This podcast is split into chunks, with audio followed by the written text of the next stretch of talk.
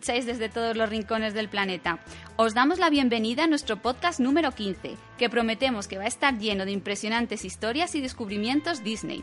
Para preparar este programa hemos invitado a los mejores investigadores, hemos sacado las lupas y hemos rastreado centenares de páginas web y archivos. Y en unos minutos os vamos a mostrar todos los tesoros que Disney ha escondido y que nosotros hemos descubierto. Os presento al grupo de investigadores especializados en la materia y que ha hecho posible este trabajazo. Bea, Mari, Chema y yo, Laura. Así que ponemos un poco de música y procedemos a contaros nuestros hallazgos.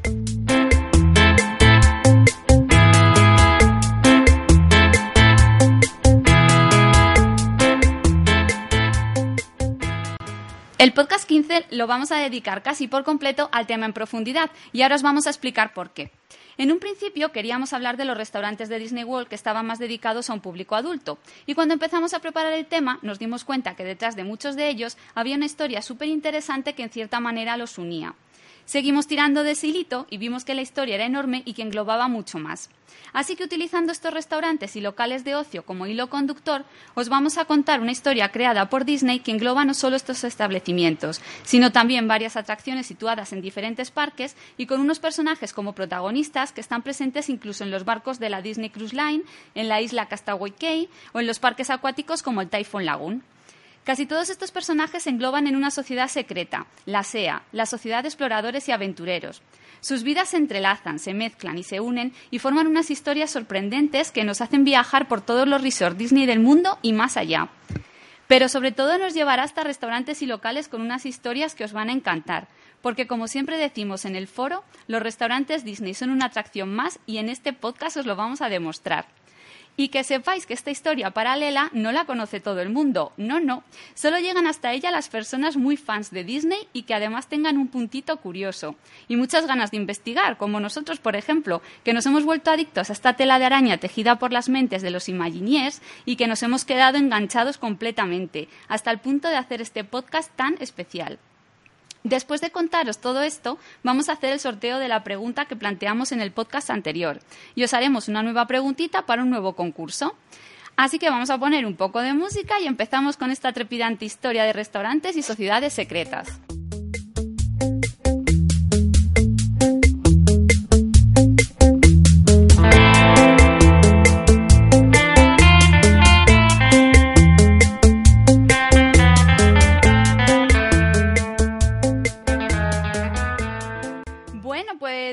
Con nuestro tema en profundidad que hemos querido titular Los restaurantes son una atracción más y os lo vamos a demostrar descubriendo la Society of Explorers and Adventurers.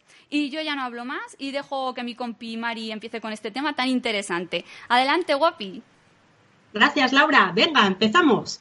Bueno, pues Walt Disney World, como sabéis, es un resort que está pensado para que personas de todas las edades pasen unas vacaciones inolvidables y mágicas. Hoy nos vamos a centrar un poco más en el público adulto y os vamos a comentar algunos lugares donde podemos tomarnos algo mientras disfrutamos de un ambiente especial y sorprendente. Y eso, como solemos decir por el foro un montón de veces, que sí que lo sabemos, que nos repetimos más que el ajo, lo sé, los restaurantes son una atracción más. Y con lo que os vamos a comentar hoy, pues veréis el por qué os lo decimos. Es que no es que solo sea una atracción en sí misma, sino que además algunos de ellos también están relacionados con otras atracciones de otros parques e incluso entre ellos, formándose una historia que los une a todos, atracciones y restaurantes. Y es que los Imagineers han conseguido enlazar a través de detalles en la arquitectura o la decoración atracciones y restaurantes de parques Disney de todo el mundo, que aparentemente no guardaban ninguna relación entre ellos, contando así una historia que solo aquellos visitantes más curiosos son capaces de ver y disfrutar. Esto es precisamente lo genial de los parques Disney es que hacen posible visitarlos una y otra vez durante toda la vida sin que la novedad desaparezca, pues siempre estarás descubriendo detalles y mensajes ocultos que no habías visto en viajes anteriores. La historia que os vamos a contar hoy no está basada en una película Disney, aunque también os vamos a hacer alguna referencia a alguna de ellas, sino que gira alrededor de un misterioso club secreto de millonarios trotamundos y buscadores de tesoros conocidos como la Sociedad de Exploradores y Aventureros, o DESEA para abreviar, o dicho en inglés, DESI. ¿Estáis preparados para la aventura? Pues coged la cantimplora y poneros el salacot, que allá vamos. Los restaurantes y lounge de los que os vamos a hablar ahora están situados en Disney Springs, así que vamos a empezar por ellos, ya que además el trasfondo de la historia principal también tiene su origen aquí. Y estos locales son Enzo's Hadewell Tunnel Bar de Edison y el Adventurers Club Y por último, Jock Lindsay's Hangar Bar. Todos ellos están situados, como os decimos, en Disney Springs, concretamente en la zona de Landing, cuya backhistory nos ayuda a entender el significado del por qué tienen cierta decoración los restaurantes de esta parte y también qué relación guardan entre todos ellos. Venga, pues vamos a ponernos en situación. La ciudad de Disney Springs fue una vez el hogar de una pequeña terminal aérea de estilo Art Deco que fue muy popular en la década de los años 30 y en la que aterrizaban vuelos de todo el mundo. Pero a medida que otras aerolíneas empezaron a ser cada vez más grandes y modernas, estas se hicieron más populares y la pequeña terminal pues tuvo que cerrar. María y Enzo era una pareja de inmigrantes italianos que tenían una panadería ubicada en el lobby de la terminal, pero al cerrar esta, pues abrieron su propio local llamado Pizza Ponte, que es un restaurante italiano de estilo quick service donde venden pizzas de estilo siciliano por porciones, sándwiches y pasteles italianos como tiramisú, bomboloni, que son los donuts italianos, y sfoglia di riso, que es una especie de hojaldre con crema de arroz. Si alguno quiere probarlo, pues este restaurante entra dentro del dining plan y os costaría un crédito quick service. Pues visto el éxito que tuvieron con Pizza Ponte y con el dinero recaudado, decidieron comprar la terminal aérea y transformar lo que antes era la sala de embarque en un restaurante table service llamado Marian Ensos, que es un elegante restaurante informal cuya temática evoca la edad de oro de los viajes, recordando cuando la terminal aérea estaba en su máximo esplendor. Este restaurante también entraría dentro del dining plan y nos costaría un crédito table service. Pues continuando con la historia, un día Enzo encontró casualmente un espacio que había debajo de la terminal aérea y conectaba con una antigua central eléctrica abandonada que había al lado. Y es que resulta que este lugar estaba lleno de túneles y descubrió que habían servido de escondite secreto para una banda que introducía en Disney Springs alcohol de contrabando por vía aérea durante los años de la ley seca. O sea, eran los llamados run runners. En solver estos túneles decidió que sería buena idea reutilizarlos abriendo un nuevo local que llamaría Ensos Hideaway Tunnel Bar. Al entrar en Ensos Hideaway nos encontraremos con una pequeña zona donde haremos el check-in antes de entrar a los túneles, o túnel mejor dicho, porque parece que realmente solo hay uno. En él veremos que las paredes están como medio revocar, dejando los ladrillos a la vista, y otras están cubiertas por grafitis pintados por los contrabandistas, y también podremos ver varios recortes de periódico y otros elementos que recuerdan la época de la ley seca, y nos podremos tomar cócteles de esta época provisionista. También nos ofrecen un menú informal compuestos por, por platos de pasta romana como bucatini a la carbonara. El comedor está lleno de las típicas mesas con sofás rojos a su alrededor, como en otros restaurantes tradicionales italianos, que son los llamados boots, para aquellos que quieran tener un ambiente más íntimo en su comida, aunque también hay una sección con mesas y sillas, digamos, pues normales. También hay como una pequeña sala más apartada que solo tiene una mesa para un grupo de personas más grande. Esta está muy chula porque está toda rodeada con estanterías llenas de botellas alrededor. Todos los domingos en Enzo's Hideaway hacen un supper con un menú cerrado que ofrece embutidos y quesos importados de Italia, platos de pasta, varias carnes, pescados y postres. Chema, tú que sabes mucho de estas cosas, ¿nos comentas un poco qué es el supper? Pues el supper es como, viene a ser como una merienda cena, es decir, es una cena, o sea, es un dining, pero que se hace un poquito antes y que en teoría es más ligero, aunque lo que ofrecen en el Ansos, en el Highway Tunnel Bar eh, de ligero tiene muy poquito. Es un hacen un menú especial solamente los domingos, eso sí, y el menú, pues lo que has dicho antes, consta de al principio unos entrantes que son embutidos y cosas así, y luego puedes elegir un plato, un plato principal entre los que puedes elegir unas, unas, ahí lo diré, unas costillas de, de wagyu, una, una salchicha agridulce, agripicante y eh, albóndigas gigantes. Y también puedes elegir un salmón si lo quieres pedir. Todo esto se pone en plan familiar, o sea, son como, te lo ponen como en, bandejas grandes para compartir. Es un poquito el estilo Ohana. Y en teoría, pues debe de ser un all you can eat, aunque en realidad te ponen una ración por persona y puedes elegir los distintos platos. Y luego para terminar, pues te ponen un festival de postres entre los que hay pues un helado, tiramisú, gofres y unas tartas. Y nada, esto solamente lo podéis hacer los domingos, tiene que ser con reserva y cuesta 59,95 dólares por persona. Los niños cuesta menos, pero es que yo cuando me lo preparé para el directo no tengo... Ah, 19, 19 dólares los niños. Y, también lo podéis hacer con un crédito table.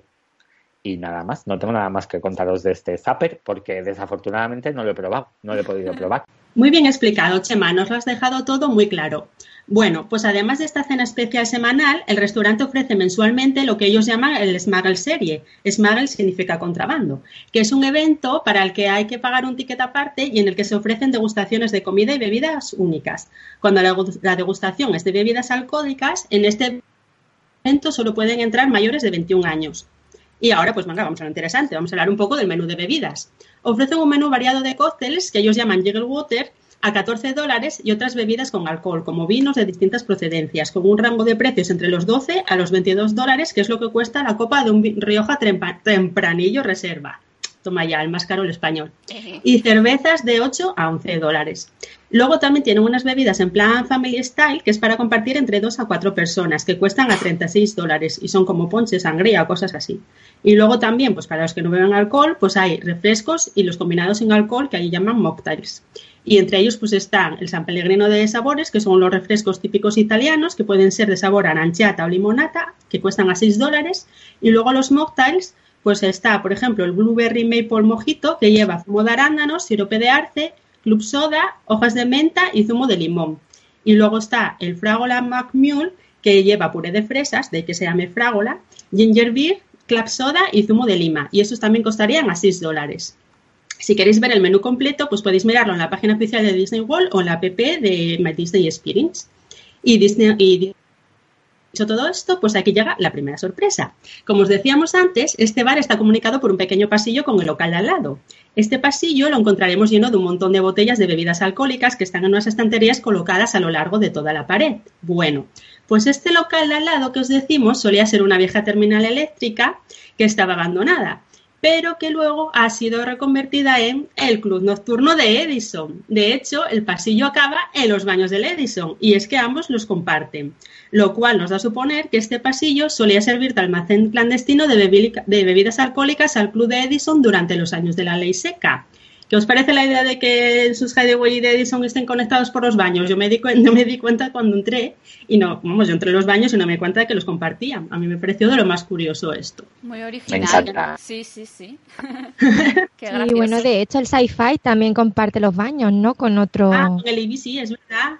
Sí, es que, mm. pero es que claro, de Edison tú sales y entras y no te das cuenta, pero claro, los de Lenso sí se van a dar cuenta porque tienen que cambiar todo el pasillo hasta el final y se van a dar cuenta, claro, que la temática ya es totalmente distinta. Es que está genial estos de Disney, que son la bomba.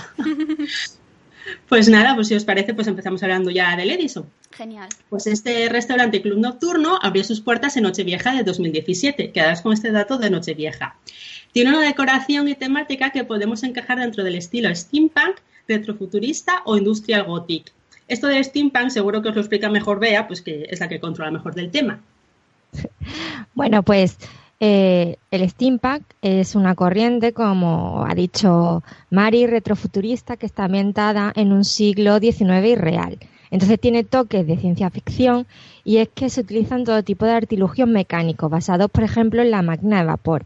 Esta cultura, que está muy influenciada por las obras de H.G. Wells o de Julio Verne, tiene un toque también inspirado en la estética de la época victoriana, justo en el momento de la revolución industrial que estaba en su mejor momento.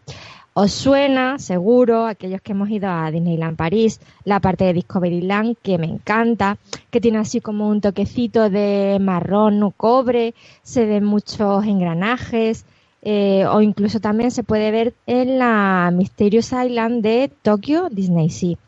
Eh, bueno, este es un estilo que últimamente ha resurgido y se lleva pues muchísimo y a mí la verdad es que me encanta. Así que Mari, sigue contándome un poquito más. Venga, pues vamos a comentaros un poco cómo es este local. Pues está dividido en dos plantas y en el nivel superior, que es por donde está la entrada por la que accederemos desde la calle, es en el donde nos encontramos nada más entrar, el lobby, donde hacemos el check-in, presidido por un gran reloj industrial con todos sus engranajes a la vista, que se supone que era el que marcaba los turnos de trabajo en la central eléctrica. Tiene una pasarela que bordea la parte central de toda esta planta y que ofrece vistas alrededor del área principal del nivel inferior, que es el escenario donde se hacen las actuaciones y donde os recomiendo que os pongáis a vigilarlo todo porque se ve súper bien. Aquí podemos encontrar uno de los tres bares con los, de, los que Edison cuenta, además de la mesa del DJ. En sus paredes podemos ver proyecciones de películas de cine mudo que está súper guay.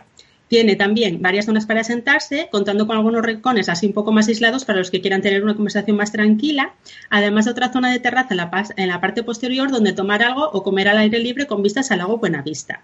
En la planta inferior están los dos bares que están decorados haciendo honor a sus nombres, The Boiler Bar, Boiler significa caldera, y The Breaker Bar, Breaker significa interruptor automático, junto con otros dos comedores, el principal frente al escenario y luego en la parte posterior que recrea una zona donde estaban las calderas, que fue donde nos sentaron a nosotros.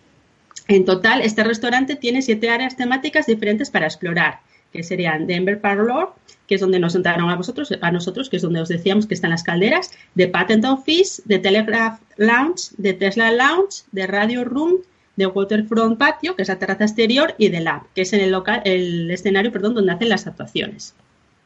Y ahora os vamos a contar pues, algunos datos prácticos. Entraría dentro del Dining Plan y nos costaría un crédito Table Service. Se puede hacer la reserva a través de Open Table, My Disney Experience y también ofrecen la posibilidad de reservar a través de la página web eh, que es de edisonfla.com para grupos grandes.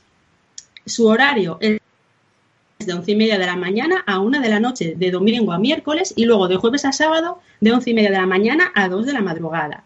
A partir de las 10 de la noche solo permite la entrada a mayores de 21 años y en épocas con mucha afluencia, pues como pueden ser Navidades o Spring Break o vacaciones de verano, se cobrará un cargo de 10 dólares por persona para entrar. Esta política la han modificado después de su apertura, la verdad que han sido un poco benévolos porque en principio se iba a cobrar durante todo el año. Eh, bueno, pues este restaurante tiene también dress code. Durante los periodos de acceso mayores de 21 años, en este restaurante, al igual que en otros Signature, las camisetas sin tirantes para los chicos, llevar bermudas, chanclas o gorras tipo béisbol, pues no están permitidas, aunque tampoco es que sean súper estrictos, la verdad. Pero bueno, se recomienda evitar ir así vestido para no llevarse un mal trago en la puerta por si no te dejan pasar. Se puede ir en pantalón largo o corto si estés de vestir, en tejanos, con una camisa, con camiseta de manga larga o corta y luego ya llevar americano, corbata o tal, pues es opcional. La verdad que nosotros vimos un poco de todo el día que estuvimos, pero eran más los que iban en plan camiseta y tejanos que los que llevaban americana y camisa. También es cierto que, bueno, era jueves y hacía poco que habían abierto y tal, y bueno, pues había gente un poco de todo. Igual los fines de semana o a partir de cierta hora, pues la gente ya sí que va más arreglada. ¿Qué más haces especial este local? Bueno, pues sus actuaciones. Tienen actuaciones en directo con grupos de música y cantantes que tocan versiones electro swing de canciones actuales, por ejemplo, pues de Beyoncé o cosas así. Hay posibilidad de bailar a partir de las nueve y media de la noche, pues retiran las mesas del centro del comedor principal, que es donde está también el escenario, pues así dejan espacio para que la gente pueda bailar y soltarse la melena un poco. Y luego, pues también en los descansos de, de la orquesta, pues tienen un DJ. Y también cada cierto tiempo en la pista de baile pues hay actuaciones de burlesque, que es el, show principal, también hace malabares y acrobacias. Y luego, en horario, vamos a decir, infantil, hay un personaje llamado Rory the Inventor, al que da vida Ben Tanskiski, que es el mismo chico que os comentaba el otro día que hace de narrador en el show de Frozen y es que te partes risa con él y que también sale en el dinner show de Hoppy Doo, que es una risa con él y está todo el día promocionándolo en su Instagram, que es Equity Ben y en él podéis ver los horarios y días en los que actúa. Normalmente suele ser los domingos o los lunes a las 5, a las 6 y cuarto y a las 7 y media. Nos recomienda que si vamos ese día a ir a comer, pues que le mandemos un mensaje directo por Instagram para comentárselo y así él pasará fijo por nuestra mesa para interactuar más con nosotros. Yo creo que esto lo han hecho un poco en plan competencia al Chocolate Emporium, ¿eh? a la doctora Penélope y al Jack de Robot, creo yo. Los camareros y todos los que participan en la animación y actuaciones van vestidos también acorde con la temática del local, claro, para hacer una experiencia más inmersiva, que esto estaba muy de moda. Las chicas llevan vestidos tipo flapper, de estos así con tejuelas y flecos, así tipo como la película de Gran Gatsby, que mola un montón. Y luego los chicos pues llevan pantalones negros así de vestir, con tirantes, con su pajarita, con sus gorros así muy de época y molan un montón. Y la verdad que no me acuerdo antes de deciros, ahí también vimos muchos chicos y chicas también vestidos en plan así retrospectos, así también steampunk. Así que yo creo que para la próxima vez me voy a llevar un vestido que tengo aquí y voy a ir así vestida también para no desentonar. Y ahora pues venga, vamos a ver un poco del menú. Ofrecen un menú especial de cena que es un poco más limitado que el, de hay, que el que hay a la hora de la comida, y hay una carta de bebidas misteriosas, así a 14 dólares, y luego otras combinaciones en alcohol a 7 dólares, que son todos, la verdad, muy interesantes.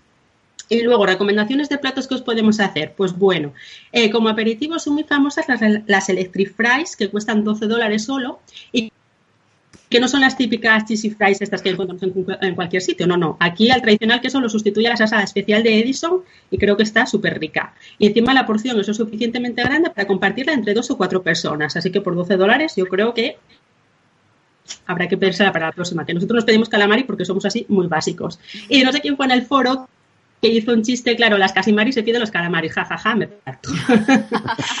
y luego, de platos, pues nosotros pedimos la Addison Burger, que cuesta 22 dólares y la recomiendo totalmente. Esa sí que está buenísima. Si vuelvo, yo creo que me la vuelvo a pedir también. Y lo que nos quedamos con las ganas es de pedirnos el postre, que nos encantan a nosotros también, que tienen unos batidos que son especialmente llamativos por su tamaño y porque te los sirven en unos vasos medidores de estos de un litro, que son de estos que usamos en cocina para medir las cantidades en repostería, por ejemplo. Uno es el Great Big Rocky Road Shake, que es un postre de estos con pinta de ser guarri, pero súper delicioso, que lleva gelato de chocolate, chocolate blanco, sirope de chocolate con especias de canela y chile, que esto me llamó muy la atención, chantilly chema, por supuesto, almendras caramelizadas, marshmallows y chips de chocolate, súper light. Madre mía. Y luego el otro batido es Qué rico, el por cherry cream shake, que es por el estilo, o sea, no te creas, que lleva gelato de vainilla, cerezas negras, más chantilly Sprinkles y, Nerds, Laura, que estos te encantan, los nerds, que son de la marca Willy Y también lleva gominolas, así, pues como les parecía poco, pues dicen, venga, unas gominolas aquí de colores. un, toque dulce, un toque dulce. sí, sí, sí, maravilloso. Estos cuestan a 16 dólares, o sea que, bueno, pero se pueden compartir entre cuatro, así, o sea, cuando dicen cuatro ya sabéis, pues ocho por lo menos. Y luego, pues de bebidas, como os decíamos antes, eh, de cócteles, pues nosotros nos pedimos el Electric Mule, que va así presentado en una jarra de latón que es súper chula y va compuesto de Absolute Elise Vodka, Ginger Beer, limón, fresa y lemongrass cordial, que esto no tengo ni idea lo que es, pero está muy bueno. Y luego yo, como aquel día no me apetecía beber así mucho alcohol porque estaba todavía con el y un poco revuelta, pues me pedí un mocktail eh, que se llamaba Smoke at Rose, que me llamó así mucho la atención, que va compuesto de zumo de piña, de limón, de lima y sirope de naranja. Y os puedo decir que estaba también buenísimo. O sea, no necesitas a veces misterio en tu vida para estar contenta. O sea que muy bien también. Y encima te cuesta la mitad que el otro. Y luego, pues también hacen algunos tipos de bebida signature para compartir toda la mesa, eh, que puedes compartir incluso hasta 10 personas con él. Y te lo sirven en un bol tipo ponchera y solo cuestan 100 dólares. Vale, que es mucho, 100 dólares, pero te lo piensas que son entre 10 personas, pues tocáis a 10, o sea que sale muy rentable. Y los nombres son de cañaveral, de Time Turner y de Green Electron. Y luego también hay otro cóctel llamado Samantha Sterling que hace referencia al personaje del antiguo y mítico Adventurers Club que estaba precisamente situado en este mismo solar donde ahora han construido de Edison. A ver, ¿alguno suena el Adventurers Club? A mí me suena un poquito el Adventurers Club, eh, porque he estado leyendo sobre él estos días, así que os voy a contar un poco lo que sé. Bueno, pues el Adventurers Club estaba en una zona llamada Pleasure Island, que ya no existe y que se ubicaba en lo que ahora es Disney Springs. El club se inauguró el 1 de mayo de 1989 y era un edificio más de los que estaban incluidos en la leyenda en la que se basaba esta zona, cuyo antiguo propietario era Merriweather Adam Pleasure. Os voy a hablar un poquito de este señor para ubicarnos. Pues a ver, Merriweather Adam Pleasure era un aventurero marinero, excéntrico inventor, visionario y emprendedor, al que le gustaba la buena vida y era además un miembro de una sociedad secreta de exploradores y aventureros que compartían sus mismas aficiones. En el año 1911 llegó a una isla a orillas del lago Buenavista a bordo de un barco de vapor, el actual restaurante Paddlefish, que está, es tan lujoso y aquí es donde se come este marisquito tan rico en Disney Springs, pues en el momento de la historia se llamaba Empress Lily. Decidió comprar la isla, llamarla Pleasure Island y quedarse a vivir en ella junto con su mujer y sus hijos estableció una industria basada en la fabricación de telas y velas, y los beneficios que consiguió le permitieron tener el tiempo y el capital necesarios para dedicar su vida a lo que más le gustaba, la búsqueda de lo exótico, lo experimental y lo inexplicable. En su casa fue acumulando todos los artilugios y demás tesoros que iba recopilando en sus numerosos viajes, eh, de tal manera que su mujer le acabó dando un ultimátum en plan, Merry, o me sacas todos estos cachivaches de aquí o el que se va de casa eres tú. Así que el hombre construyó una gran biblioteca en la isla donde metió su botín y este sitio se convirtió rápidamente en un club social para que sus compañeros trotamundos, también miembros de la Sociedad Secreta de Exploradores, se pudieran reunir, intercambiar sus historias y también exhibían sus exóticos recuerdos de los viajes. Eh, y así es como, según la leyenda Disney, se formó el Adventurers Club. En 1941, el señor Merriweather desapareció durante una expedición por el Océano Antártico, así que sus hijos Henry y Stewart se hicieron cargo de Pleasure Island y de las empresas, aunque según cuenta la historia Disney no lo hicieron demasiado bien. Pero venga, vamos a centrarnos de nuevo en el Adventurers Club. Este local fue una idea de varios Imagineers, que, compartían el amor por el teatro y las variedades, y sentían la necesidad de tener un lugar así donde se hicieran determinados espectáculos. Y por lo visto la idea surgió durante una fiesta que estaban celebrando y que hacían una vez al año, en la que se vestían como en la época del colonialismo británico para recrear esa parte de la historia. ¿Y qué es el Adventurers Club? Pues era un local nocturno cuya temática se basaba en un club privado de viajeros y exploradores, por eso todas las paredes del local estaban llenas de fotografías y objetos de varias de esas personas que formaban parte del club. En el Adventurers Club había animatronics, marionetas y un conjunto de actores que hacían una serie de espectáculos y comedias improvisadas. En las conversaciones muchas veces había insinuaciones y los clientes que iban podían ser recibidos como invitados o como aventureros o a veces incluso como borrachines. O sea que para que veáis cómo se las gastaban en el club este. Parece ser que cada noche hacían como si fuera la noche de fin de año de 1937, cuando el club abría sus puertas para reclutar a nuevos miembros. Entonces eras iniciado como un miembro más y participabas en varias de las actividades que organizaban. El club ofrecía varios espectáculos durante la noche.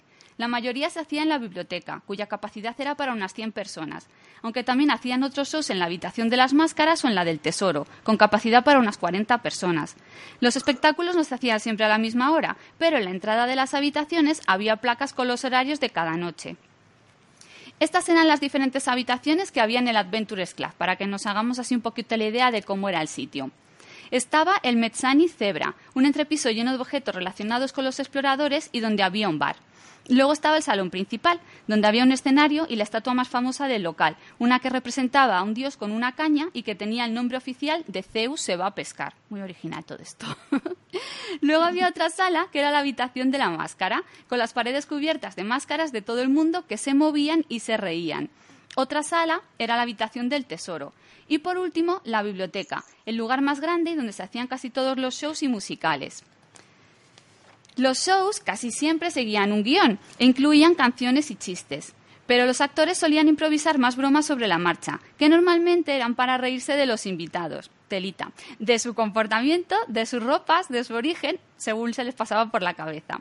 A veces, incluso los invitados podían participar en alguno de los shows. Cuando esto pasaba, cuando eras elegido para participar activamente, te daban un pin como agradecimiento. Imagino que ahora los estarán vendiendo por eBay o por ahí, que no estará nada mal el precio de ventas, porque... Bueno, vamos a hablar de los espectáculos que solían hacer en el club. Estaba la fiesta de bienvenida, la transmisión de radio, en la que se invitaba a participar a algunos visitantes, la competición de la Copa Dance, en la que uno de los aventureros ganaba el trofeo. También hacían de Radio Zone, un programa de radio en el que intentaban recaudar 2.000 dólares para poder pagar el alquiler. Otra era la ceremonia de inducción de nuevos miembros, donde los nuevos aventureros aprendían a hacer el saludo secreto Kangalus, también recitaban el credo oficial y les enseñaban el himno. De hecho, esta canción la aprendían del coronel, que era una marioneta. Otro de los shows era el cabaret de Samantha, que era un número musical. Otro era el Maid Sing Along, en el que cantaba la criada. Uno más, pues el Rhythm Ritual, eh, que era un espectáculo que se hacía en el salón principal en él, los aventureros tocaban instrumentos de percusión que se salían fuera de lo común. Después salía el coronel y hacía que la gente repitiera algunas frases, dando lugar al siguiente espectáculo, que era de jupla. Y de jupla era el show final. Se hacía en la biblioteca y lo presentaba el personaje de Samantha Sterling. Había canciones, números musicales y terminaban cantando la canción When the Saints Go Marching In, ¿Queréis que os la cante? Yo creo que no. Venga. Venga. Oh, when the saints go marching Es esa, ¿no? Mejor si no hubiera cantado, pero bueno, me habéis dicho que sí, yo me he venido arriba. bueno, estos eran los espectáculos fijos, entre comillas, por llamarlos de alguna manera, pero durante los años en los que existió el club hubo otros, como por ejemplo la sesión de cata de cervezas en la que se elegía la mejor cerveza de la noche. Este a mí, vamos, me habría encantado, no lo siguiente.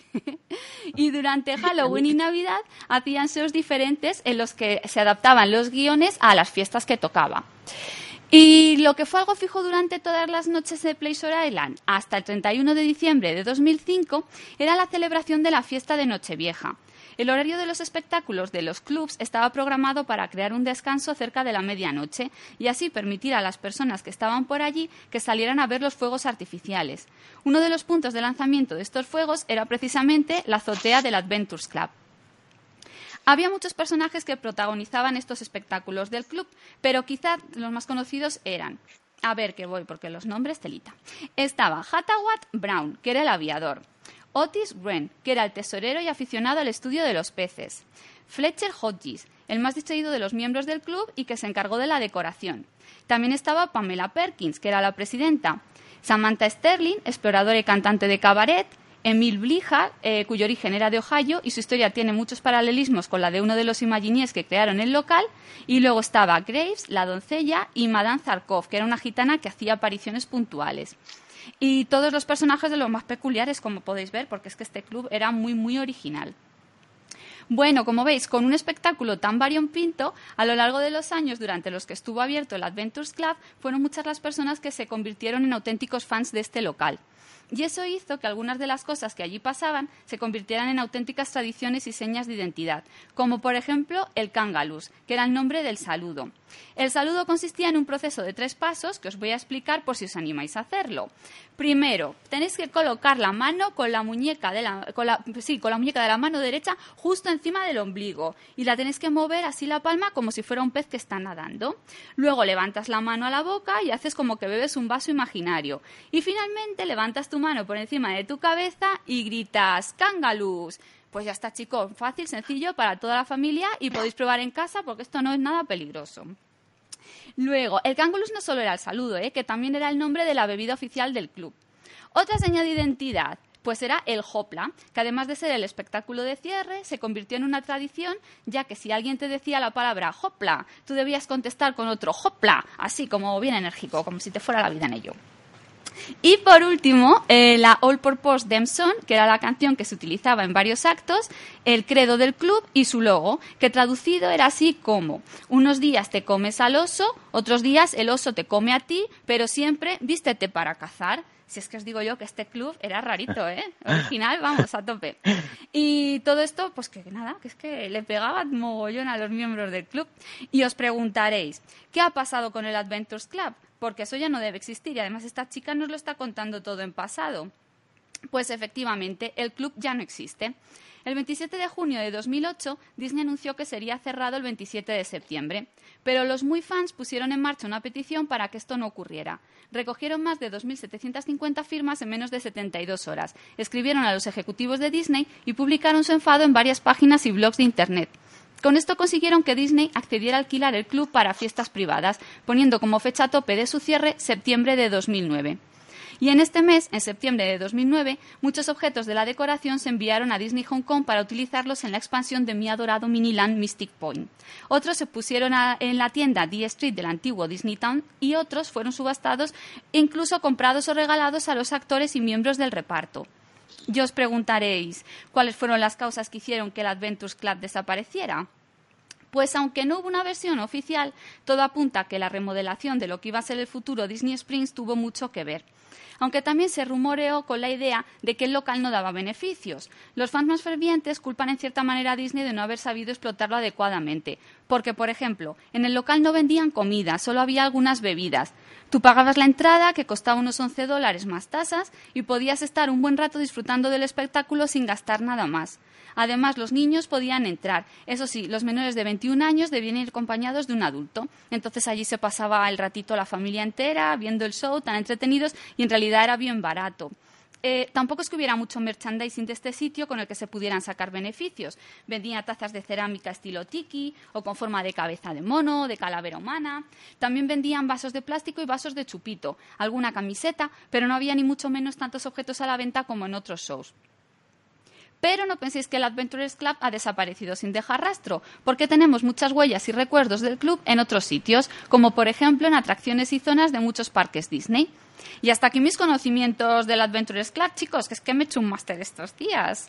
Hoy, por cierto, y como os he dicho, todo esto comenzó con la leyenda sobre la zona Pleasure Island que giraba en torno al personaje de Merriweather Adam Pleasure, que por cierto, unos años antes de la desaparición de este personaje, exactamente en 1937, Pleasure descubrió un novedoso avance en la aviación anfibia y se dedicó a desarrollar un dispositivo secreto en el que trabajó sin descanso durante esos años. Lo hacía en un misterioso edificio de metal construido cerca del lago Buenavista, él junto con algún equipo pequeño de expertos. ¿Estaría en este equipo de expertos el propietario del hangar bar, Jock Lindsay? Pues todo que así puede ser, ya que por fechas ambos coincidirían en la isla y además ambos eran miembros de una misteriosa sociedad secreta de la que ya os hablaremos más tarde. Que intercante todo, ¿no? bueno, pues como podéis intuir, ahora vamos a hablaros del Hangar Bar, que es otro lounge que hay en Disney Springs y que abrió en septiembre del año 2015. Bueno, pero antes de comenzar a comentar el local, os vamos a explicar un poquito quién es John Lindsay, ¿no? Lea, cuéntanos. Bueno, pues este misterioso Jack Lindsay es ni nada, nada, más y nada menos que el piloto del hidroavión que rescata a nuestro querido Indy, nuestro querido Indiana Jones, cuando este huía de la tribu de indígenas que le perseguía al comienzo de la película Indiana Jones y el Arca Perdida. Muchas gracias, Jock, por este detalle. Jock tenía como mascota una serpiente llamada Reggie, a la que Indy odiaba. Ya sabéis que Indiana Jones no soportaba esta clase de bichitos. Sobre todo, siempre decía la frase, serpientes, ¿por qué tenían que ser serpientes? Acordarse de la escena en la que Indy va con Jock justo en el hidroavión y se encuentra que hay una serpiente metida en el suelo del hidroavión. Se pega por mí un susto de muerte. Mari, síguenos contando. Bueno, pues la verdad que aunque yo realmente solo apareció algo así como un minuto en la película, bueno, dos, venga, los Imagineers usaron su personaje para desarrollar una backstory para el local que gira en torno a este aventurero y sus viajes alrededor del mundo. Para elaborar la historia del hangar bar, a ellos le construyeron un pasado en el que, según cuentan, empezó siendo piloto de acrobacias aéreas en un circo antes de convertirse en aventurero. De hecho, en el local podemos encontrar algunas referencias a su pasado. Por ejemplo, en una chaqueta de cuero que tiene marcada la pared y que tiene cosido un logo de los Air Pirates Circus o sea, el circo de piratas del aire o algo así. Y en una bandera colocada en las vigas del techo en la que podemos leer la frase Air Pirates Circus, Bigelow's Air Circus 1938, Chaplin Airfield, Los Ángeles, California. Esta alusión a los Air Pirates se supone que estaría relacionada con la misma frase que aparecía impresa en la parte trasera de la camisa que yo llevaba puesta cuando rescaté en la película, si os acordáis. Y el Bigelow's Circus, pues es una referencia a la película de Disney de 1991 de Rocketeer. ¿Alguien conoce esta peli? ¿Os suena? Sí, que tenía estética steampunk. Muy guay, sí. sí. bueno, que va de un piloto que se enfrenta a un artista de cine que es así simpatizante con los nazis y, bueno, luchan por una posesión de un artefacto propulsor que permite volar a las personas y tal, y está muy entretenida. Es así un poco rollo también Indiana Jones, está muy guay, yo os la recomiendo. Bueno, pues esta película se ambienta en Los Ángeles en, en el año 1938, también curiosamente, y su protagonista, el también piloto Cliff Secord, parece ser, por lo que se saca en conclusión en esta bandera que hay en el hangar, que según en algún momento pues cruza su camino con Jock en este mismo aeródromo de Los Ángeles, trabajando cada uno en circos diferentes. Esto también puede explicar por qué en uno de los posavasos que usan en el hangar aparece el nombre de The South Seas Club, o sea, el Club de los Mares del Sur. Pues este local aparecía también en esta misma película. Os acordáis a la escena, sí que hay un mogollón hay tiros, hay, bueno, un montón de, de movidas ahí pasan en ese local. Bueno, pues es que en este hangar pues tienen posavasos de distintos clubs, y restaurantes de todo el mundo, dando a suponer que yo que estuvo en ellos y se los trajo de recuerdo para su casa, y que en realidad hacen alusión a distintas películas bien de Indiana Jones u otras como acabamos de comentar. A nosotros nos tocó precisamente el posavasos del Subsea Class, pero hay muchos más y la gente los colecciona. Bueno, de hecho, hay un pack en eBay que vi de nueve, de nueve posavasos que se vende solo por 99 dólares. Uh. Flipad. Y se supone que hay entre 12 o 15 distintos, o sea que negocio, chicos. Nosotros también somos aficionados a la colección de posavasos, así que venga, si alguno consigue de otro club en su visita a Langarbar y no lo quiere, pues que nos lo envíe, por favor. Y nada, continuamos con la historia. Pero, ¿cómo llegó este intrépido piloto a Disney Springs? Bueno, pues parece ser que el Indy descubrieron Disney Springs en el año 1938 mientras que estaban sobrevolando las tierras de Florida en busca de la fuente de la juventud. Como le llamó tanto la atención esta ciudad, yo compró una propiedad frente al lago Buenavista y con el tiempo decidió quedarse a vivir aquí y trabajar como piloto de tours en hidroavión. Se supone que la antigua terminal aérea, que ahora es el restaurante de María Jesús, aquí todo está enlazado. York acabó construyendo también su propio hangar para aviones, una torre de control y una pista, con la idea de que sus compañeros, miembros como él de la Sociedad de Exploradores y Aventureros, lo visitasen y tuvieran un lugar donde poder beber y divertirse juntos. Y debido al éxito que tuvo, pues así nació el Hangar Bar. A ver, chicos, ¿quién nos puede comentar un poco sobre esta sociedad secreta llamada de? Pues os lo puedo comentar yo, si me permitís. De es una sociedad secreta que nace, bueno, os voy a contar un poquito el background de la sociedad secreta, que está creado por Disney, claro. Se remonta a 1538 y nace en Fortress Explorations, que es una zona que hay en el Mediterranean Harbor de Disney Sea. Aquí es donde está el cuartel general de la sociedad y donde aún a día de hoy es donde están reclutando a nuevos miembros. Es una sociedad secreta, como ya has dicho, que estaba formada por visionarios, inventores, artistas, científicos, trotamundos, exploradores, viajeros, aventureros y buscadores de tesoros de todo el mundo. Entre los nombres que podrían pertenecer a esta sociedad secreta, pues están desde Leonardo da Vinci a Cristóbal Colón, para que os hagáis una idea. Aparece mencionada por primera vez en el Parque Disney Sea, en Tokyo Disney Resort, en, la apertura del parque en 2001. O sea, la CEA, o sea, nace eh, después de que cierre el Adventures Club. O sea, que, continúa esto, pero en realidad está basada en una historia que es anterior a este Adventures Club. No sé si me he explicado bien o no me he explicado bien. Sí, sí, sí. ¿Pensaríais que el nombre puede ser una casualidad, lo de eh, sociedad de exploradores y aventureros, o sea, Society of Explorers and Adventurers, y que sea precisamente sea o sí. Pues yo creo que no, porque ya sabéis que los de Disney no dan puntada sin hilo. ¿Y cómo se llama el parque donde nace esta, esta, esta sociedad secreta? Tokyo Disney Sea. ¿Y cómo se llama la sociedad secreta? Sí. O sea, sea. Ya está. ¿no? Apañado. Muy bien, pero a ver cómo lo han hilado todo las tías, ¿eh? que no se han dejado ahí nada. ¿Cómo le dan a la mente? Eh? Ya te digo. Y bueno, la SEA, o sea, todos estos personajes y todos estos restaurantes y atracciones a los que estamos haciendo mención y con los que seguiremos, eh, está presente en todos ellos. Y además, pues tienen un restaurante en Hong Kong Disneyland, el Explorers Club y otros de los que os vamos a hablar más adelante, como el Skipper Canteen en el Magic Kingdom o el, el Bangalus Café en Disneyland, en Anaheim. Y esto os puedo contar de momento. ¡Jo, qué interesante todo, ¿verdad? Bueno, pues vamos a seguir comentando ahora el Hangar Bar, dando algunos datos prácticos sobre este y ya nos centramos en el menú. Está considerado dentro de la categoría launch y no entraría dentro del dining plan. pero bueno, no pasa nada porque tiene unos precios muy asequibles, así que nos podemos dar el caprichito. Sus horarios habituales van de 12 de la mañana a 12 de la noche y los viernes y los sábados amplía su horario hasta las 2 de la madrugada. De lunes a viernes los cócteles cuestan a 7 dólares durante su happy hour, atención, que va desde las 3 hasta las 6 y media de la tarde. Y luego también tienen una selección de aperitivos ofreciendo incluso un menú tardío de cena hasta las 11 de la noche. Así que si salís tarde de los parques puede ser una buena opción para venir aquí a picar algo, ya que además no hace falta ni reservar ni nada. A diferencia del Trader Sam, del que hablaremos en otro momento un poco más adelante, que a partir de las 8 se convierte en un club solo para adultos, el Hangar Bar es family friendly, disponiendo incluso de un lugar para aparcar sillitas de niños en la parte de la terraza exterior. Aunque bueno, yo personalmente lo veo más enfocado para el público adulto que para con niños, pero bueno, cada uno, pues oye, que haga lo que quiera.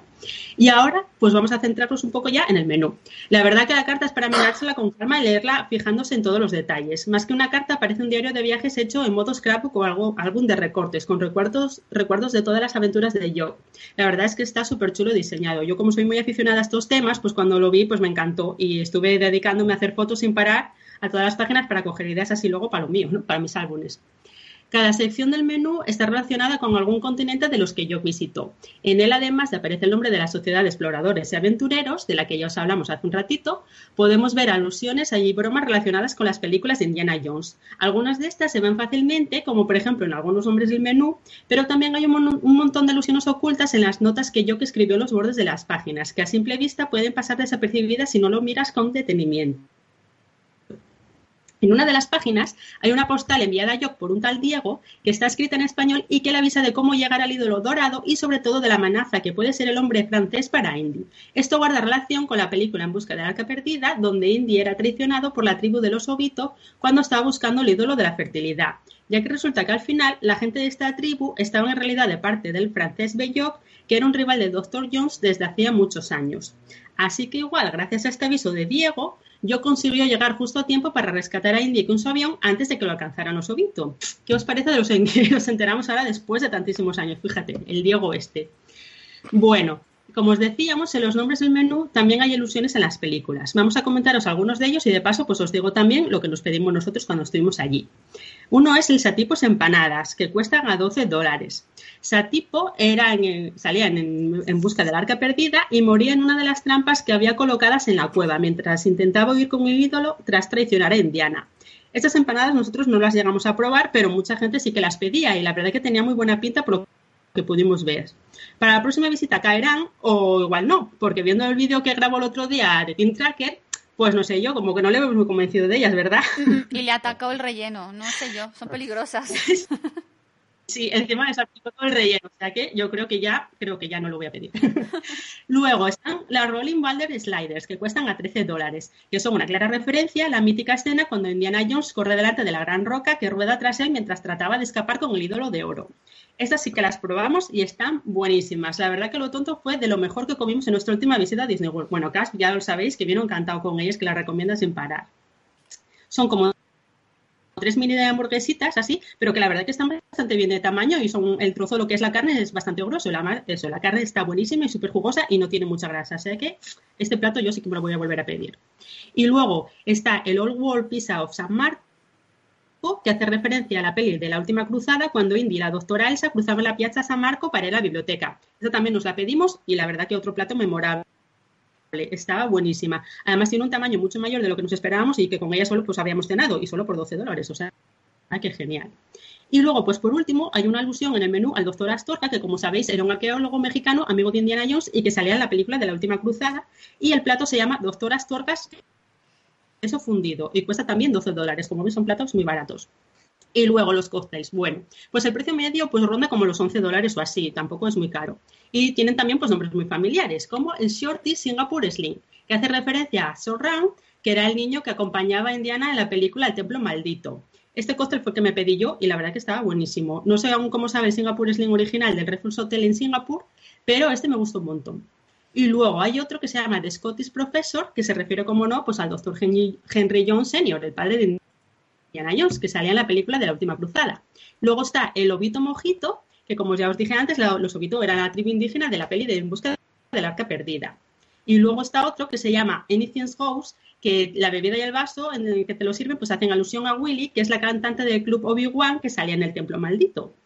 Y luego hay otra que, bueno, esta ya para nota, para saber la referencia. Se llama Bitter Barkeeper y hace referencia a Marion Ravenwood, que salía en la película del en busca del arca perdida. Y en esta página además pues aparece una frase que dice nunca cambies tu ídolo de la fertilidad por un látigo, que nos hizo mucha gracia. Y luego hay otro que se llama Cool Headed Monkey, que se refieren a los cerebros de mono que le servían para comer en la película del Templo Maldito y viene presentado en un vaso souvenir con forma de cabeza de mono. De ahí su nombre, no te sirven ni cerebros de mono ni nada, ¿eh? no os asustéis. Y como os comentábamos antes, Jock tiene por mascota una serpiente que se llama Reggie y el local está lleno de alusiones a ellas. En el lounge tiene un cóctel que se llama precisamente Reggie's Revenge y que es así como de color muy verde, muy llamativo muy fosforito y te lo sirven como un mezclador que lleva enroscado una serpiente, bueno, de plástico, ¿eh? no os asustéis. En la barra tiene un gran recipiente de cristal donde se supone que tienen almacenado este costal. La verdad que mola un montón. Tiene una placa así puesta con una calavera y unas caderas alrededor y está muy guay. Lo podéis ver al fondo en la parte izquierda de la barra. Además de los cócteles, pues también tienen una selección de combinados sin alcohol que cuestan solo 5 dólares, que tienen también unos nombres así muy sugerentes. El antídoto, o sea, antídoto, que va hecho a base de Sprite y zumo de cereza marrón rasquino que cuesta a 4,5 este solo. Luego hay otro que se llama Poisonless Dad, o sea, dado sin envenenar, que va compuesto por soda water con menta, sirope y zumo fresco de lima. Y luego hay otro que se llama Diving Bell, que lleva limonada y sandía rematada con espuma de lima limón. La verdad que tiene muy buena pinta también. Y luego, pues además tiene una buena selección de cervezas vinos e incluso saque. Y bueno, si queréis ver el menú completo con todos los precios, pues lo podéis mirar en My Disney Experience o en páginas, por ejemplo, como olias.net. Y por último, y no menos importante, porque para muchos este puede ser el motivo principal de la visita a este bar, os vamos a hablar de la decoración que podemos encontrar en el local y que es, lo, es lo que le hace único y especial. Los Imagineers pudieron agregar detalles auténticos al bar, desde colecciones de piezas de aviación, como por ejemplo un ventilador que tienen en el techo hecho con un aeroplanos vintage, hasta una campana de inmersión donde nos podemos tomar algo sentados dentro, así que de forma más íntima. Ya sabéis que se sentó el otro día en el Love de Team Tracker ahí con todo el morro, que eran dos y ahí se sentó. También os encontraréis un montón de parafernalia y alusiones a las pelis, como, por ejemplo el mítico ídolo de oro de la fertilidad en busca del arca perdida o los muñecos de vudú de Indy, Willy y Sorty del templo maldito. El Santo Grial, que aparecía en la película de la última cruzada, aparece en una señal muy chula que hay justo en la pared de detrás de la barra que pone no se acepta el pago con artefactos y tiene así el dibujo de un cáliz como tachado. Y luego, pues los posavasos que os dijimos antes. Pues, por ejemplo, hay otro también del Club Obi-Wan, que hace referencia a su vez a Obi-Wan Kenobi de, de Star Wars. Este local estaba en Shanghái y aparecía en la película del Templo Maldito. Luego también está el cabezal del bastón de Ra, que sale en la película del Arca Perdida, y lo podéis encontrar en un cajón abierto que hay en un mueble de Last and Found que hay cerca de los baños. Eh, por cierto, los baños no dejéis de visitarlos, que molan también un mogollón. La verdad que están súper guays. Y luego, la mítica gorra de los Yankees, que yo traía puesta en la película donde salía, la podemos ver colgada en la esquina de una de las estanterías. ¿Qué más cosas hay? Bueno, pues un mechero de Indiana Jones que traía dibujado un trébol de cuatro hojas, el paraguas del Dr. Henry Jones Senior y otros muchos objetos personales de estos también pues los encontraremos desperdigados por todo local, así que es un buen entretenimiento ir buscando. Y luego hay mapas y pósters que, vamos, que si miramos con un poco de detenimiento, también tienen alusiones, alusiones a las películas. Mires donde mires, encontrarás algo que te recuerde a Indiana Jones. Y también otras películas, como la ya nombrada Rocketeer y Star Wars. En una de las paredes pone escrito RTO-D2, o sea, R2D2 o R2D2 para nosotros. Y si recordáis, el hidroavión de Yoke se llamaba OB-3PO, haciendo doble referencia a Obi-Wan y a C3PO. Por cierto, que este hidroavión también podéis encontrarlo en Tokyo Disney Sea en el land de los River Delta, o sea, todo está relacionado. En fin, todos los fans de Indiana Jones deberían peregrinar aquí al menos una vez. Será una visita que no podréis olvidar, ya que además de encontrar un ambiente agradable y una decoración única, podréis tomar unos cóceles muy bien presentados y si os entra el hambre, la comida también está muy buena y no resulta nada cara. ¿Qué más se puede pedir? Además, os sentiréis como auténticos aventureros. Y hablando de aventureros, aparte de Joe y Meriwether Placer, ¿quién son el resto de miembros de DC? Ah, pues yo, yo tengo información sobre alguno de los miembros de la Sociedad de Exploradores y Aventureros, exactamente del señor Harrison Hightower III. Y os preguntaréis, ¿quién es este hombre que no he oído hablar de él nunca? Pues no os preocupéis que yo os lo voy a contar todo. Harrison Hightower III nació en Nueva York en 1835. Cuando tenía 12 años estudiaba en un internado en Inglaterra. Físicamente, en las atracciones y sitios donde aparece, se le representa como un señor mayor con barba blanca. Este señor era un coleccionista de antigüedades y lo que más destacaba de su forma de ser es que era un heredero codicioso que utilizaba su dinero e influencia para obtener lo que quería, que básicamente eran objetos y elementos de otras culturas que se iba encontrando en los viajes que realizaba por todo el mundo. Acompañado por su ayudante de cámara, el señor Smeldin, viajó por todos los continentes para recoger curiosidades, viajes en los que visitó Asia, Europa, América del Sur y Oceanía. Si algo le interesaba, nada le detenía hasta que lo conseguía, aunque tuviera que recurrir a métodos muy cuestionables como el saqueo. Tampoco dudaba en aprovecharse de la buena voluntad de los nativos con los que se iba encontrando. Después llevaba los objetos robados a su mansión heredada, que estaba situada en Nueva York, y allí los iba almacenando y exhibiendo como si fueran trofeos. Y en este lugar, en su mansión de Nueva York, es donde su personaje empieza a aparecer con fuerza dentro de un parque Disney, porque resulta que esta mansión es en realidad la Tower of Terror de Disney Sea en Tokio. Y es que el personaje de Hightower III está totalmente unido a la atracción. Pero en un primer momento el edificio no se le conoció como Tower of Terror, sino como Hotel Hightower. Os voy a contar la historia completa para que lo podáis entender. La mansión del señor Hightower se encuentra en el Land American Waterfront de Disney Sea y es en esta parte del parque donde el edificio destaca por encima de todos los demás. Harrison Hightower III heredó la mansión de su padre y decidió renovarla y ampliarla, haciendo ostentación de su gran riqueza. Añadió un jardín, un spa, una piscina, la torre del califa que tenía cinco pisos, la torre india que tenía ocho pisos más con muchas habitaciones y un salón de baile, y finalmente la gran torre de catorce pisos, en la que Hightower tenía sus apartamentos personales en el ático. Con tanto piso añadido, la mansión pasó a ser una casa, a, ser mucho más que una casa. Era ya una torre en sí misma, mezcla del estilo gótico renacentista y morisco, que era muy popular entre los arquitectos europeos y estadounidenses durante los siglos XIX y XX aunque realmente se pueden encontrar detalles de muchas culturas, porque lo que Harrison quería era que la gente supiera que él era un hombre adinerado que recorría el mundo, y para que quedara testimonio de su grandeza, hizo instalar estos objetos por la fachada, el jardín y por casi todos los rincones. Así el edificio se convirtió en el Hotel Hightower.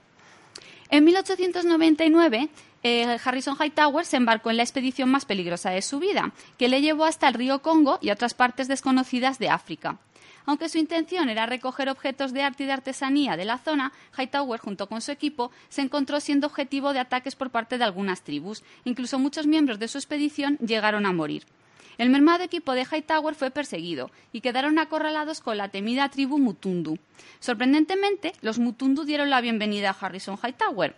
Fueron muy amables con los aventureros e incluso les invitaron a compartir la comida con ellos. Durante esta comida, Hightower se enteró de la existencia del ídolo protector de la tribu. Su estatua se llamaba Shiriki Utundu y Harrison se encaprichó de ella. Intentó convencer al jefe de la aldea para que se la vendiera, pero no quiso. Y como Hightower III era bastante caprichoso, se propuso conseguirla costara lo que costara. Le dijo a sus hombres que se prepararan para la lucha, cogió a Shiriki Utundu de su altar y salió corriendo de la aldea con él. La expedición temía que los guerreros de la tribu Mutundu los persiguieran y atacaran, pero sorprendentemente solo se quedaron parados y observaron inexpresivamente cómo Hightower se llevaba a su ídolo. Y algunos miembros de la tribu incluso parecía que sonreían un poquito viendo todo esto. Y ahí quedó la cosa. El 31 de diciembre de 1899, Harrison Hightower III regresó a Nueva York y celebró una conferencia de prensa en su hotel para dar a conocer su último hallazgo. Manfred Strang, que era un reportero del New York Globe Telegraph, le preguntó si Shiriki Utundu no estaba maldito, y en ese momento Hightower III se enfadó y ordenó que le expulsaran del edificio. Después del incidente, Hightower explicó su viaje por África a su manera, contando historias llenas de actos heroicos en los que él era el protagonista y sin permitir preguntas por parte del resto de los periodistas que seguían en el hotel. Según cuenta la historia, durante la fiesta Hightower se retiró a su ático para buscarle una, ubicación a la escultura de Siriki Utundu. Cuando Hightower llegó al ascensor, su ayudante de cámara, el señor Smelding, le advirtió de que le diera el debido respeto al ídolo. Hightower se burló y apagó su cigarro en la cabeza de Siriki Utundu. Así se las gastaba el señor Harrison. Cuando dieron las 12 de la noche, se apagaron todas las luces del hotel y la fiesta se quedó a oscuras. Los invitados pudieron ver una deslumbrante luz verde que surgía de la parte alta del hotel, exactamente de las habitaciones de Harrison. Impactaron varios rayos, las ventanas se rompieron y estallaron pequeños incendios. También hubo una explosión en el ascensor y los cables se cortaron, y en ese momento se escuchó a Hightower gritando de miedo. Los invitados de la fiesta huyeron y una vez que pasó todo el revuelo se dieron cuenta de que Harrison Hightower III, que debería haber estado en el ascensor, había desaparecido sin dejar ningún rastro. De hecho, en el ascensor solo se encontró la escultura de Shiriki Utundu. En ese momento nadie supo qué había pasado con el dueño del hotel. Después de la misteriosa desaparición, el hotel fue cerrado. La gente de Nueva York comenzó a llamarlo la Torre del Terror y es aquí donde toma el nombre de la famosa atracción. Durante 13 años nadie se atrevió a entrar en el hotel, hasta que la Sociedad de Preservación de la Ciudad de Nueva York, dirigida por su presidenta y fundadora, la señorita Beatrice Rose Endicott, comenzó un plan para ofrecer recorridos por el edificio, que se supone que son las visitas que podemos realizar nosotros cuando visitamos la atracción en el parque. Toda esta historia está reflejada a la perfección en la decoración de la TOT de Disney Sea. El jardín de la entrada está lleno de esculturas de todo el mundo. Al entrar al hall se pueden ver varias pinturas en las que aparece el señor Hightower III robando objetos de diferentes zonas del planeta. También se ve el ascensor averiado y su cable roto. Y ya en la zona de espera de carga hay cientos de antigüedades que se supone que fue recogiendo durante sus viajes. Auténticas colecciones que guardaremos siempre en la memoria, porque allí está casi totalmente prohibido grabar o hacer fotos. Bueno, esta norma es que la llevan tan estricta que un día yo saqué el móvil para mirar la hora y un cast member enseguida me dijo que lo guardara, que no. Bueno, en realidad os lo voy a confesar, no lo saqué para mirar la hora, quería echar alguna foto, pero no, o sea, es que no hay manera, es que enseguida te está ido. A un japonés no se le engaña. No, no, jolín, una fotito. Pero bueno, que os voy a decir una cosa, que investigando todo esto he visto una página que tiene fotos, vamos, hasta del polvo de encima de los muebles. Ya la voy a poner en el foro porque está chulísimo y de verdad que hay muy poco testimonio gráfico de la TOT por dentro. Bueno, y, que pues, os tenéis que fiar de mí de todas formas, que es que yo creo que es la TOT mejor tematizada de todos los parques. Yo no sé si mis compis que la han visto opinarán lo mismo. Marichema, ¿qué pensáis? Sí, Sí, desde luego. A mí por lo menos es la que más me gusta. Es que arquitectónicamente es que parece un edificio de verdad, o sea, tiene de todo. Y os fijáis en los frisos, por ejemplo, que se ve la cabeza de, de Hightower, que está a la cara, bueno, está, es él, yo creo que es él, ¿no? Sí, sí, sí, sí, sí, es que está por todas partes, es total. Y cuando entras, es como si estuvieras en el Museo de, de yo qué sé, Arqueológico de Madrid, todo lo que tiene allí metido, impresionante, o sea, es increíble. Está... Sí, es muy chula, pero yo he de confesar que yo no tenía ni idea de la historia esta y como encima el vídeo que te ponen y todo es en japonés, yo no me estaba, yo no me enteré de nada hasta que lo he sabido ahora. O sea, que, porque yo decía, ¿y este monito qué, qué será? El monito este que toca las panderetas y no sé qué, digo, ¿qué será todo esto? Pues, y claro, ahora ya todo tiene sentido. Sí, está todo, todo, está súper hilado y todo explicado al detalle. Cuando sabes la historia disfrutas mucho más la atracción, ¿eh? Claro, sí, sí, claro, mucho más. Hay que hacer los deberes antes de ir, claro. Yo tuve aquí a Cas que me fue haciendo de guía, me lo fue contando ya el todo. Claro, es que está todo en japonés, claro, no te enteras sino de, nada. Claro, yo no, yo no, me enteraba de nada y, y veía este, el monito este y habiendo visto el Tower of Terror de París y tal, yo decía, pero qué, qué rareza habrán metido los japoneses aquí y no, resulta que la rareza la han metido los de Disney. Ay, pues ¿queréis que os cuente por qué esta TOT es diferente a las demás? Pues mira, os digo que cuentan que la empresa que gestiona los parques de Disney Tokio no quiso pagar los derechos de The Twilight Zone, ya que en Japón no era una serie muy conocida, y entonces decidieron cambiar la temática. Y así fue como Disney basó la historia y la atracción en el personaje de la Sociedad de Exploradores y Aventureros. ¿Esa es la explicación? Ay, pues mira, qué bien hicieron el no pagarlos. Sí. Me parece bien, porque la verdad es que ha quedado muy bien. Sí porque de Twilight son lo mismo. En España yo nunca había oído hablar de ella, o sea que me gusta más esta historia que la otra. Totalmente, yo estoy de acuerdo, totalmente, totalmente. es que, bueno, somos muy fans de ese parque. Es que en cuanto que empezamos a hablar de algo de ese parque se nos nota, ¿eh? sí, yo creo que sí. Se nos ve el plumero, chicos. Bueno, venga, os voy a contar alguna curiosidad más. ¿Por qué el nombre de Harrison Hightower III para este personaje y no primero o segundo? Pues porque esta Tower of Terror fue la tercera que se construyó en los parques Disney. Primero fue la de Orlando, luego la de California, en tercer lugar esta de Tokio y ya por último la de París. Otra cosita, Harrison Hightower III, como casi todos los miembros de la sociedad, aparece en algún lugar más dentro de otros parques.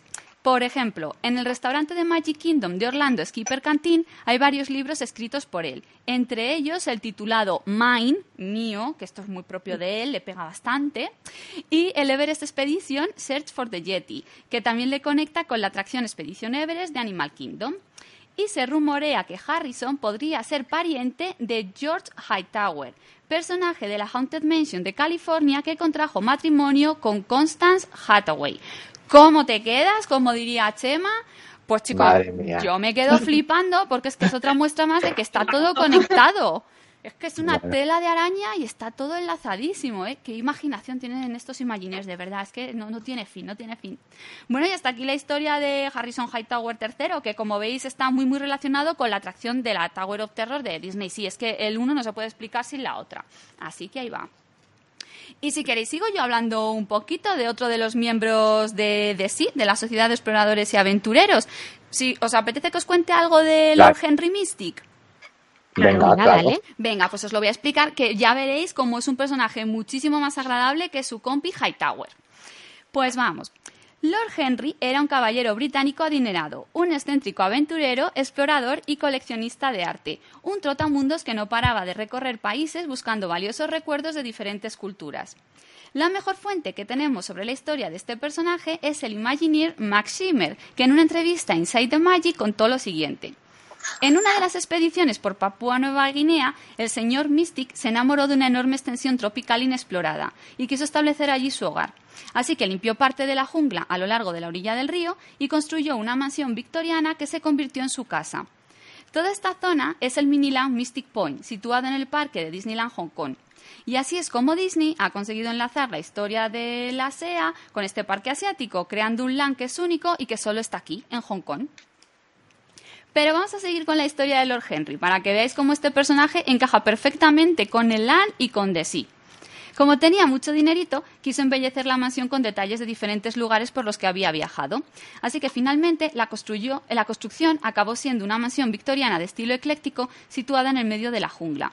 Y chicos, sinceramente yo creo que le quedó preciosa, que ya quisiera hay una casita para mí así, en medio campo, ¿eh? A la casa la llamaron Mystic Manor y en realidad es la mansión encantada del parque de Disney Hong Kong, pero es muy muy diferente al resto de mansiones encantadas de los otros parques. Seguimos con la historia y veréis por qué. Lord Henry era un personaje filantrópico, así que unos años después quiso abrir las puertas de su casa para exhibir su colección.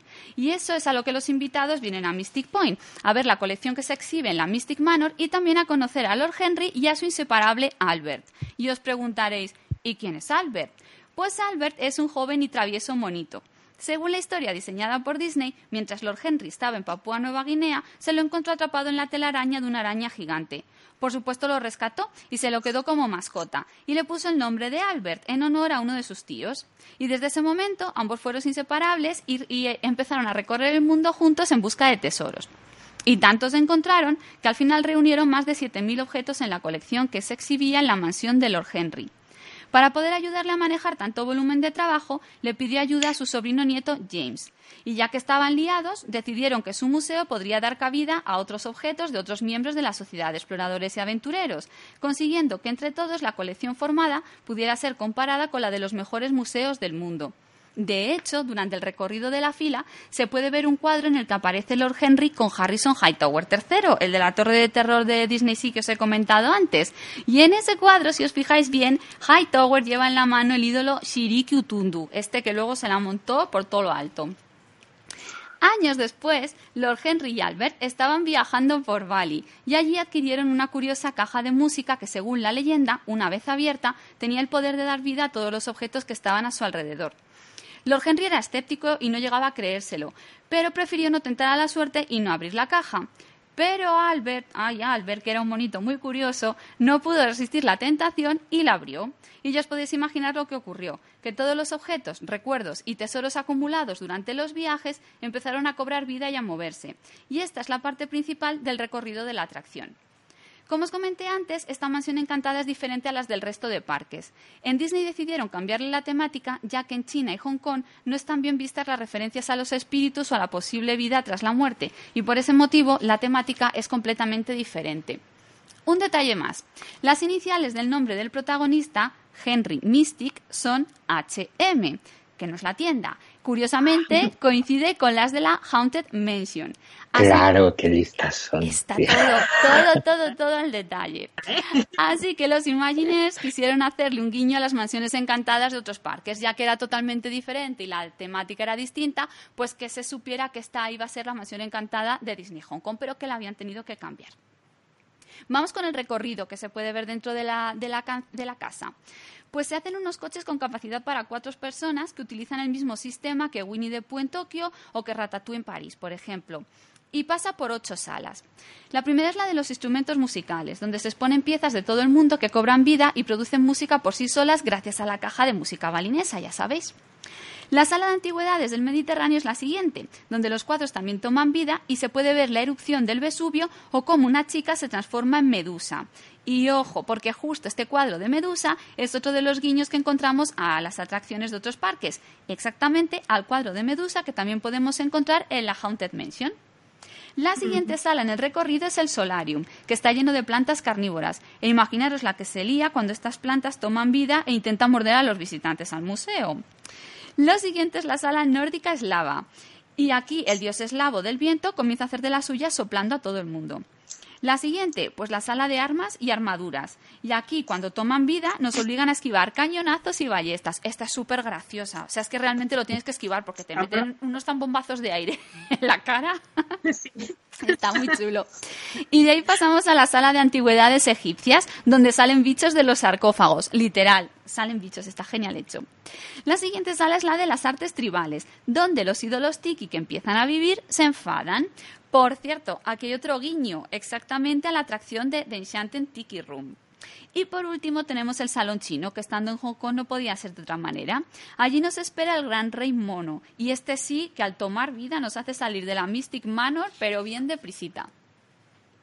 Como nota curiosa os contaré que dicen que el diseño de la Mystic Manor, esta impresionante mansión en medio de la selva, está inspirado en una casa de verdad, exactamente en la mansión Bradbury que estaba situada en el 147 de North Hill Street de Los Ángeles. Pero no os pongáis como locos a organizar una excursión allí en vuestro próximo viaje por la costa oeste de Estados Unidos porque ya ha sido demolida. ¡Oh, qué pena! Yo he visto fotos y de verdad mm, súper parecida, ¿eh? Muy chulo. Bueno, y hasta aquí la historia de la Mystic Manor, pero para que veáis cómo Disney lo va enlazando todo, os contaré que Lord Henry no solo está aquí en Hong Kong, no, no, también podemos encontrar referencias a este miembro de Sea en el restaurante Skipper Canteen de Magic Kingdom, en la sala secreta de la Sociedad de Exploradores y Aventureros que hay allí, y no voy a decir mucho más porque Chema luego nos va a contar un poquito, pues se puede encontrar el acta de inscripción de Lord Henry Mystic, eh, Mystic a la SEA, eh, un FED de Henry y otro de Albert, y también libros escritos por el señor Mystic titulados A Manor of Fact y Treasures of the Manor. Pero no solo en Magic Kingdom hay referencias a Lord Henry. En Disneyland, California, también se puede encontrar una referencia a este personaje en el boletín Daily Guns, que aparece en el juego Adventureland Trading Company, en el que se le representa como una persona empeñada en juntar la mayor colección de artículos perdidos de diferentes culturas, que en realidad pues era lo que hacía el hombre. Y ya sabéis que la historia de la Society of Explorers and Adventurers también está muy relacionada con los restaurantes, no solo con las atracciones. Pues bien, en Disneyland Hong Kong, en Mystic Point, también hay un restaurante con muchas referencias a esta sociedad. Se llama Explorers Club. Según cuenta la leyenda Disney, Lord Henry Mystic escribió en su diario: Bienvenido al restaurante Explorers Club. Es aquí, en esta atmósfera cálida y cordial, donde Albert y yo nos reunimos con nuestros colegas para cenar y compartir historias sobre nuestros viajes. Cada elemento exhibido ocupa un lugar especial en nuestros corazones y una historia que vale la pena contar una y otra vez. Y es que viendo el restaurante nos damos cuenta que las salas de exposiciones de la Mystic Manor se les debieron de quedar pequeñas y también pusieron muchas obras de arte y tesoros aquí en el restaurante. El señor Mystic creó este club para de alguna manera unir cinco países que él admiraba. China, India, Rusia, Marruecos y Egipto. Y también para dar la bienvenida a otros miembros de la sociedad que le visitaban desde todos los rincones del mundo. Mientras en el exterior y la sala principal del club son fieles a la arquitectura victoriana predominante en la época, con toques eclécticos inspirados en el norte de África e Indonesia, los cinco increíbles comedores contienen los materiales y tesoros que Lord Mystic trajo de regiones exóticas y por lo tanto son una parte muy importante de la decoración. Os voy a hablar ahora un poquito de estos cinco comedores. Venga, pues empezamos por el comedor chino, que destaca por sus colores negro, rojo y dorado. Y como protagonista absoluta está la escultura de Jade, que representa un elegante bailarín de la dinastía Tang. Yo he comido ahí en este comedor y os digo que la escultura es que es realmente impresionante, o sea, increíble. Para no quedarse atrás, el llamado salón indio está pulido con espléndidos paneles de madera oscura e intrincadas tallas. En el salón ruso hay baldosas de fina cerámica y molduras en las paredes. Y después el salón marroquí, que es diáfano y luminoso y que contrasta con la habitación egipcia contigua, que es oscura y parecida a una tumba, y es el lugar donde descansa un sarcófago cargado con oro. Por la descripción os podéis hacer una idea de la maravilla de decoración que podéis encontrar en este restaurante. Nosotros ya os digo que cuando estuvimos comiendo no podíamos parar de mirar cada rinconcito y apreciar todo lo que había. Y eso que no sabíamos todavía la historia esta de The Sea. O sea, la habríamos disfrutado mucho más. Vamos ahora con la comida. Pues a ver, os diré que es un restaurante tipo quick service. Entras y primero puedes ver muchos de los platos que están ahí reproducidos en cera o en plástico. Así ves claramente lo que vas a pedir. Después hay varios mostradores, uno de comida indonesia, otro japonesa, otro coreana y otro del sudeste asiático. Coges lo que quieres comer y te vas con la bandeja a una caja para pagar. Y después ya buscas sitio en alguno de los cinco salones que os he comentado antes. Podéis sentaros donde queráis. Allí pues puedes probar platos tan exóticos como el curry con verduras, el bento con salmón, el shabu shabu, sopa de pollo y ginseng, costillas a la barbacoa, pasteles de arroz o el pollo frito coreano que pica como un demonio. Y os lo digo yo que lo probé y todavía me está picando la boca. Madre mía. Y un dato más que relaciona este restaurante con toda la historia creada por Disney. Antes os comenté que en el ya desaparecido Adventurers Club había una sala de máscaras.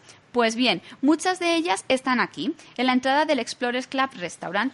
En un principio, cuenta la historia, que Lord Henry las puso en su casa, pero al ver que los ojos de las máscaras se movían, se quedó bastante desconcertado y decidió llevárselas al club y sacarlas de casita.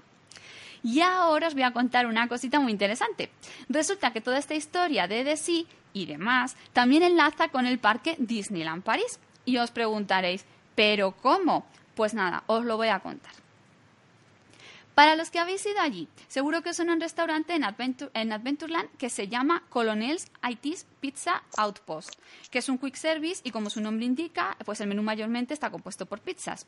Pues físicamente es una casita de estilo colonial, de color, blanco, con el tejado rojo y las ventanas verdes, así que está como en medio de la jungla. Yo no sé si os va sonando, chicos. Sí, sí ¿verdad? bonita además. Muy chulo, lo tenéis ahí ubicado. Pues bien, cuando lo abrieron en 1992, su nombre original era tachan, tachan, atención, Explores Club. Sí, sí, sí, sí, sí. Igual que el restaurante de la zona Mystic Point de Hong Kong. Y el restaurante de París era algo diferente a como está ahora. Os voy a contar. También tenía los árboles, pájaros, murales con escenas de viajes y diferentes objetos traídos de muchos rincones del mundo, tal y como está en la actualidad.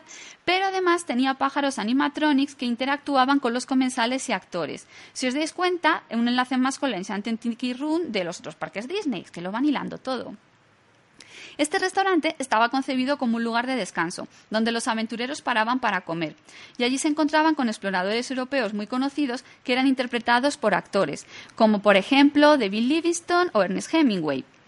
De fondo siempre había una banda sonora que encajaba con la temática, incluido un personaje llamado Brit que tocaba el ukelele y que a veces interpretaba canciones con letras algo picantes. El funcionamiento del restaurante era diferente. La comida te la llevaban a la mesa, era un table service, y los platos estaban inspirados en la época colonial. También contaba con una barra donde parar a tomar alguna bebida con misterio, o sin misterio, había de todo. Y en 1993, los señores jefes de lo que antes era Euro Disney decidieron eliminar el Explorers Club para convertirlo en el Quick Service que, que, ofreciera comida asiática. Y en 1995 ya lo cambiaron de nuevo, el menú incluido, pareciéndose mucho más a lo que tenemos ahora. Cuando cambiaron el nombre, reutilizaron el cartel en el que se leía Explorers Club y ahora se puede encontrar en la fila de la montaña rusa de Indiana Jones allí mismo, en Disneyland París. Así que los que montéis, porque tiene looping y yo no, ya no me monto, pues buscad el cartelito que está por allí en la fila. Y dentro del restaurante, pues también dejaron algún símbolo del Explorers Club, como por ejemplo las dos iniciales entrelazadas en algunos de los murales, o en una reja decorativa, o en alguna lámpara de forja. Y también dejaron alguno de los pájaros animatronics, aunque bien es cierto que cada vez hacen menos movimiento los pobrecitos. Y ahora sí, chicos, así es como Disney consiguió enlazar la historia de Society of Explorers and Adventures con Disneyland Hong Kong y Disneyland París a través de la figura de Lord Henry Mystic. Y ahora Bea pues nos va a seguir hablando un poquito de otros de los miembros de DESI. Creo que te toca Barnabás Bullion, ¿no? Vale, pues ahora me va a tocar a mí hablar de Barnabás de Bullion. Eh, este también era miembro de la SEA y hace su aparición más notoria tras la remodelación de la Big Thunder Mountain de Magic Kingdom en 2012, en la que la atracción se le incorporan elementos de decorativos que narran parte de la historia de este personaje. Os cuento un poco para poneros en situación. Debido a que en la época de la fiebre del oro en Estados Unidos se encontró el preciado metal bajo las profundidades de la montaña Big Thunder, la ciudad de Tumbleweed, donde se encontraba esta montaña, se convirtió en una próspera ciudad minera. De esta forma, este Barnabas estableció la Big Thunder Mining Company para buscar todo el oro que pudiera encontrar dentro de la montaña. El magnate de la minería de toda la vida procedía de una poderosa familia de la costa este y consideraba que el oro era su derecho de nacimiento, en parte por la coincidencia de que su apellido, Bullion, significa lingote. No obstante, la montaña tenía otras ideas, porque no iba a dejar así tan fácil que se le quitara todo el oro que ya tenía dentro. Thunder Mountain protegía su oro y maldecía a cualquiera que se atreviera a extraerlo. Cuanto más extraía, más luchaba la montaña. ¿Cómo luchaba la montaña? Pues como ya sabemos, los espíritus invisibles arrastraban vagonetas vacías por las vías, los mineros escuchaban sonidos fantasmales y creían que los poderes sobrenaturales habitaban la mina, o eran frecuentes los derrumbes e incluso fallos en la maquinaria.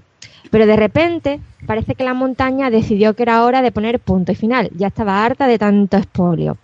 En una noche muy, muy tormentosa, una inundación repentina acabó con toda la ciudad, destruyendo la compañía minera de una vez por todas. Los rumores dicen que el profesor Cumulus Isobar, un hacedor de lluvia, trajo la inundación al pueblo de Tumbleville. De hecho, si miráis detenidamente, mientras estáis montando en Thunder Mountain, podéis ver una misteriosa máquina con el nombre de Cumulus. Cuando estéis en la cola de la atracción, Tampoco olvidéis echar un vistazo a la oficina de la minería, a la revista de explosivos o participar en las distintas actividades de los mineros. Esta cola es súper interactiva. Por ejemplo, cuando entráis en la cola, si miráis hacia arriba, podéis encontrar una pintura de una cordillera. Pero fijaros muy bien, muy bien en cómo están dibujadas cada una. No podía ser de otra forma, es Big Thunder, pero una Big Thunder muy especial. ¿Por qué? Pues porque tiene la cima de Big Thunder de Orlando justo en medio. Y luego además también están representadas los picos de las otras versiones, la de Anaheim y en la parte derecha la de Disneyland París. O sea que tenemos un cuadro de tres en uno. Si os habéis quedado con ganas de saber qué cara tenía Barnabas, no os preocupéis, porque en lo alto de las vigas de la cola hay un cuadro suyo, que en realidad es un retrato del Imagineer Tony Baxter, el diseñador de la Big Thunder en los años 70. No es la primera vez que hacen esto, que a los personajes de la SEA eh, como un homenaje, le ponen la cara de algún Imagineer. Por ejemplo, Henry Mystic, no, eh, el Hightower tiene la, la, cara de Joe Rout, que es este Imagineer tan famoso de Animal Kingdom, el que tiene un pendiente así súper grande. Este retrato antes estaba más cerca del suelo, pero debido al vandalismo, porque la gente empezó a pintar en él, lo han tenido que poner en lo alto de una viga. La verdad es que está allí un poco raruno, como colgado, pero bueno, a ver si sois capaces de encontrarlo. En la cola también hay documentos que lo identifican como miembro de la Sociedad de Exploradores y Aventureros. Incluso hay una carta de su colega Jason Chandler al que compró una perforadora, aconsejándole de que se detenga y que se mude a un sitio más estable. Pero claro, él no le hizo caso. Aparte de su aparición magistral en la atracción de Orlando, lo podemos ver también en la serie de cómics de Marvel llamada Disney Kingdoms. Este, esta serie de cómics es una colaboración entre Disney y Marvel, en la cual se cuentan aventuras de las zonas temáticas de los parques atracciones o personajes, por ejemplo, como la Tiki Room o la Haunted Mansion o Figment, que es el dragoncito morado de Epcot. Esto nada de crear necesidades, ¿eh? yo lo suelto así como información. No quiero que vayáis corriendo a Marvel ahora a compraros estos cómics que, por cierto, son una auténtica pasada. Eh, que los en Amazon por un dólar y algo en versión Kindle, hombre. nada, nada, ya todas ahí corriendo buscando por Amazon. Pa, pa, pa. Eh, en estos cómics, Barnabas aparece como uno de los personajes principales del cómic Big Thunder Mountain, junto con su hija Abigail Bullion, que se muda para averiguar qué misterios rodean la mina de su padre. Pues ahora, como he hablado ya de él, pues voy a seguir contando la historia de, de Jason Chandler, que es el colega de Barnabas. Eh, pues resulta que este Jason Charlie es un personaje creado para un diseño que nunca se llegó a construir en Disneyland Anaheim, llamado Discovery Bay. En los últimos años, sin embargo, se ha ido incorporando a la historia de la sociedad de exploradores y aventureros en los parques y ha aparecido como personaje principal también en la serie de, de cómics de Disney Kingdoms. Jason Chandler fue creado en la década de 1970 por Tony Baxter también. Ya sabéis, el Imagineer este que también le, ha prestado la cara a Barnabas. Como parte de una importante expansión de Disneyland, que une las historias de Discovery Bay y de Big Thunder Mountain de Anaheim de la siguiente manera. Cuenta la leyenda que un joven inventor, este Jason, vivió en el pueblo internacional Village, durante la época pico de la fiebre del oro en la región de Big Thunder, alrededor de 1849. Según las crónicas, este señor ideó una máquina de perforación con la capacidad de perforar el corazón de Big Thunder Mountain. Allí las vetas de oro estaban muy, muy profundas y se rumoreaba que podían producir una beta madre que le daría a un hombre la suficiente riqueza como para durar 100 vidas e incluso más. No obstante, un día hubo un derrumbe en Big enterrando vivos a 26 mineros. Habrían muerto allí mismo de no haber sido por este valiente inventor y su máquina perforadora. Jason se adentró en el núcleo de la Tierra rescatando a los mineros de una muerte segura. Pero cuando los hombres salieron, un terremoto sacudió el suelo y una grieta se tragó al inventor y a su máquina entera. Aunque los mineros trataron de rescatar a Jason con todas sus fuerzas, nunca lo vieron ni a él ni a otra pepita de oro más. Así Big Thunder se había vengado de los mineros y de su riqueza. Pero Jason, que era muy listo, sobrevivió al incidente y decidió usar el oro para mejorar la humanidad. Así de generoso era él. Estableció un nuevo hogar en la costa de California, cerca de San Francisco, llamado Discovery Bay, y financió investigaciones sobre tecnologías extrañas e inusuales. Incluso un día llegó a mantener una reunión con Ned Land para localizar y rescatar el Nautilus de su tumba acuosa, junto con todo el trabajo del científico Nemo. La Tierra Discovery Bay, esta que nunca se llegó a, construir, también estaría acompañada por una miniserie de televisión de Discovery Bay Chronicles. Ya veis que lo de Disney, como ha dicho antes Chema, no dan puntadas sin hilo. Y si iban a crear una, una nueva LAM, pues para que tuviera más éxito lo querían acompañar de una serie de televisión. Sin embargo, todo se canceló. ¿Por qué? Porque un fracaso de, de taquilla estrepitoso con la película de la isla en la cima del mundo, que habría sido la atracción principal de la zona. De esta forma, Jason Chandler y su maravillosa máquina de perforación también se escribirían en la Big Thunder Mountain. Años más tarde, cuando la historia de la sociedad de exploradores y aventureros fue desarrollada por los ingenieros, eh, Jason Chandler se incorporaría a su membresía, siendo descrito como el líder de la versión del grupo a finales de la década de 1800. Él no hace una aparición directa, pero recordar las cartas que había en la cola de la Big en Orlando de Jason Chandler a Barnabas T. Bullion, advirtiéndole que con todos los incidentes sobrenaturales sería mejor mover las operaciones de las minas lejos de la montaña. De hecho, os aconsejo que busquéis la carta y la leáis que por ahí anda por la cola. Además, en California hay una diligencia roja a lo largo de Big Thunder Trail, el camino que va la entrada de Star Wars Galaxy Edge, más cercana a Fantasyland, que apareció cuando se reabrió en 2017. En ella, si os acercáis y miráis cuidadosamente, vais a ver un baúl que tiene una etiqueta que dice entregar a Jason Chandler. No sé si nuestra Maite, que acaba de llegar de esas tierras, habrá, visto la diligencia con, este baúl.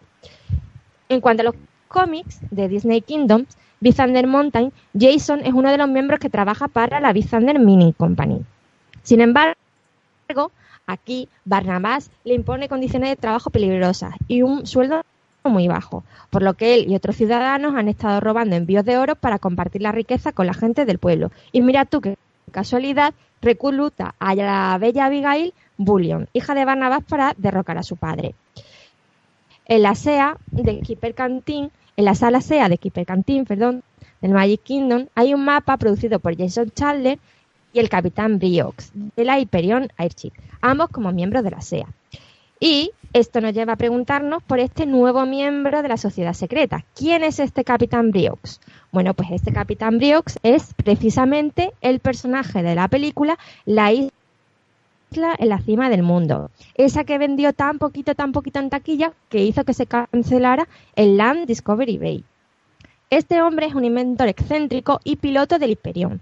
En la película, Sir Anthony Ross compró el Hyperion y contrató a este capitán para volar y encontrar a su hijo, Donald Ross, que se había perdido en una expedición al Ártico. El Hyperion también estaba pensada para construirse como una atracción en la infructífera Discovery Bay.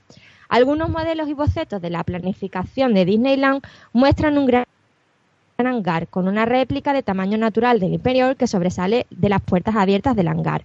El hangar estaba pensado para albergar una atracción sobre una aventura aérea en el Ártico basada en la película, usando la película real y una plataforma móvil para simular el viaje.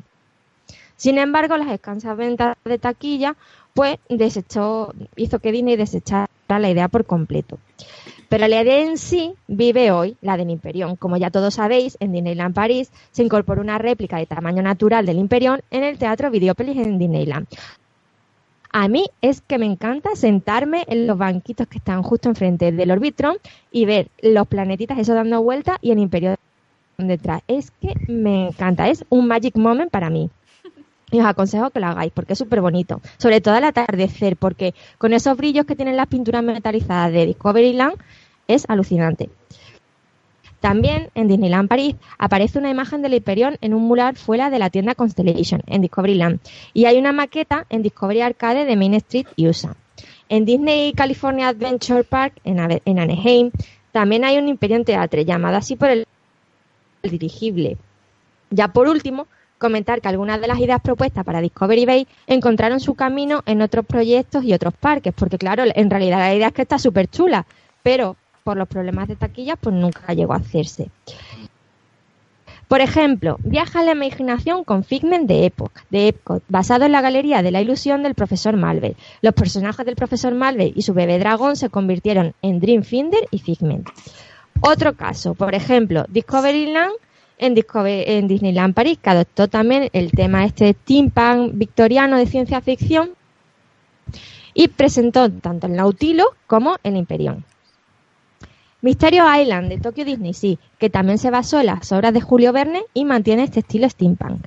Y The Fireworks Factory, que se convertiría en un restaurante en la difunta Pleasure Island. Por último, la Sociedad de Exploradores y Aventureros, que ha incorporado al personaje de Jason Challen entre sus filas y que yo pues me alegro mucho porque gracias a él he descubierto Discovery Bay y los cómics de Marvel que estoy deseando de comprarme. No sé, chicos, ¿vosotros qué pensáis? Que es todo tan guay que es que no, es increíble. Es gigante la historia, ¿verdad? Parece que no se acaba. Sí, que no se acaba nunca. Pero que no se acaba, porque yo voy a seguir, chicos, si os parece. Pasamos de un capitán a una capitana y vamos a hablar de otro personaje de, de sí, que es Mary Oceanir, que vivió a finales del siglo XIX y era una cazadora de tesoros de fama mundial, que se propuso como objetivo en su vida navegar por los siete mares y recoger tesoros escondidos para compartirlos con el mundo también. En su flota tenía varios barcos, pero el más conocido es el RV Oceanir Love y también destacó por ser una gran buceadora. Cuenta la leyenda Disney, esta que tanto nos está gustando, que vivió en el pueblo de la laguna de Placid Palms, a los pies del volcán Mount Mayday.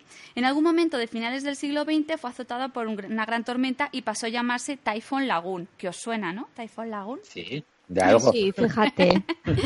bueno, a esta capitana la podemos encontrar sobre todo en dos sitios, en el Oceanir Lab del barco Magic de la Disney Cruise Line y también en la atracción familiar Miss Adventure Falls de Typhoon Lagoon en Orlando. En el barco Magic se la puede ver en el Oceanir Lab, el club donde juegan los niños y jóvenes entre 3 y 12 años, y está representada en varios retratos en los que está acompañada por su mascota Salty, que es un loro. Eh, aunque no era la única mascota que tenía, porque Mary también tenía al loro Duncan, que era su asistente. También hay un mensaje de bienvenida escrito en un pergamino firmado por la mismísima Mary. El viaje inaugural de su barco, Oceanic Love, tuvo lugar el 30 de julio de 1898 y es una clara referencia al viaje inaugural del barco Magic de Disney que ocurrió justo 100 años después. Durante la travesía descubrió un tesoro escondido en la isla Castaway Cay, que como ya sabéis es la isla privada de Disney eh, que se visita muchos cruceros por las Bahamas y por el Caribe. Los tesoros de la expedición Castaway Cay y de otros viajes se exhiben en todas las áreas centrales del Oceanic Lab.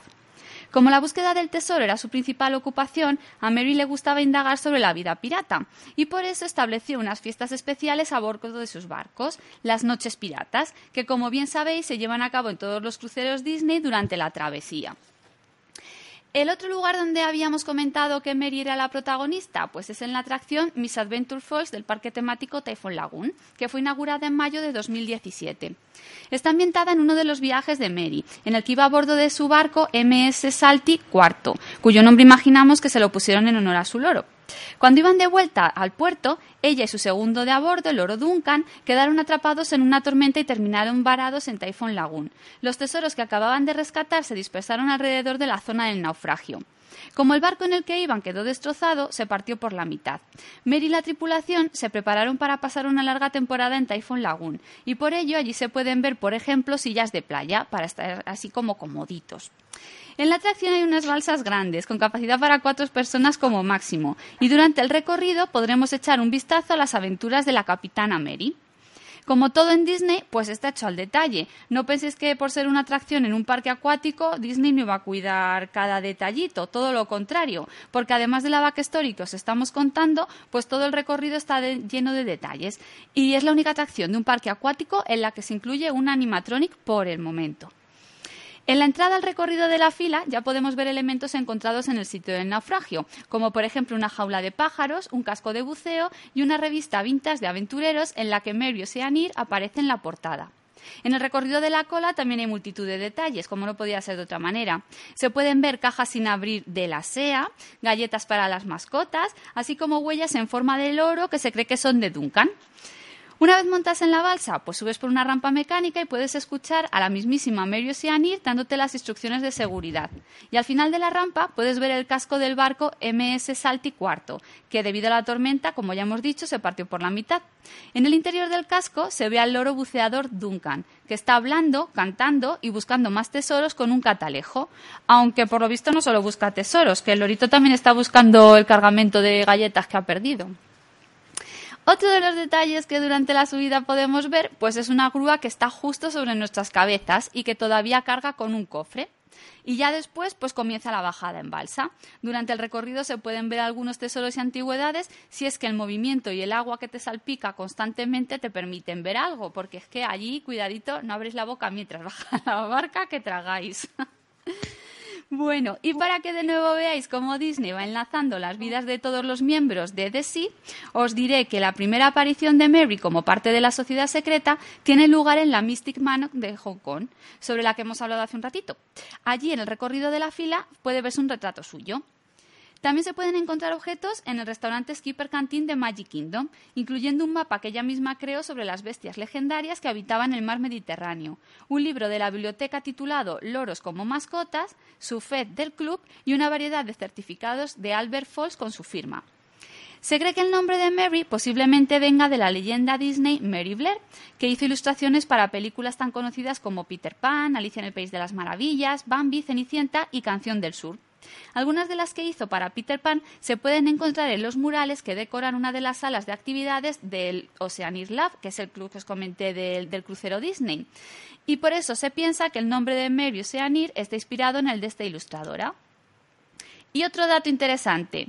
En la campana de buceo de Mary hay una frase escrita en el lenguaje utilizado en la película Atlantis de Lost Empire. Y en la parte de abajo se puede leer I come in peace, que significa vengo en paz. Y un dato más, pero que no he podido contrastarlo. Dicen que en el camarote de Mary está el contrato que la sirenita le firmó a Úrsula. Mm, a ver si encuentro más información. ¿Cómo, os quedáis? Es que... Bueno, y con la historia de Mary Oceanir, que os acabo de contar, pues es como los Imagineers han conseguido unir la Disney Cruise Line, Castaway Cay y Typhoon Lagoon a la tremenda historia de la sociedad de exploradores y aventureros.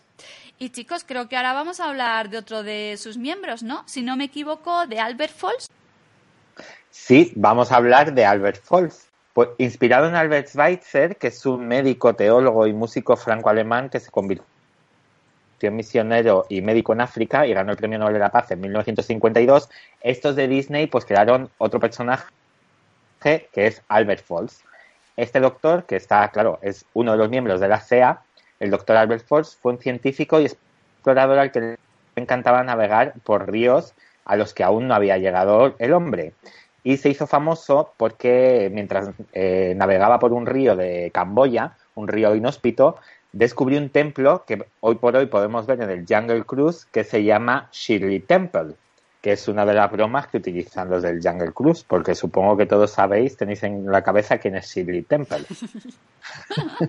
pues esa.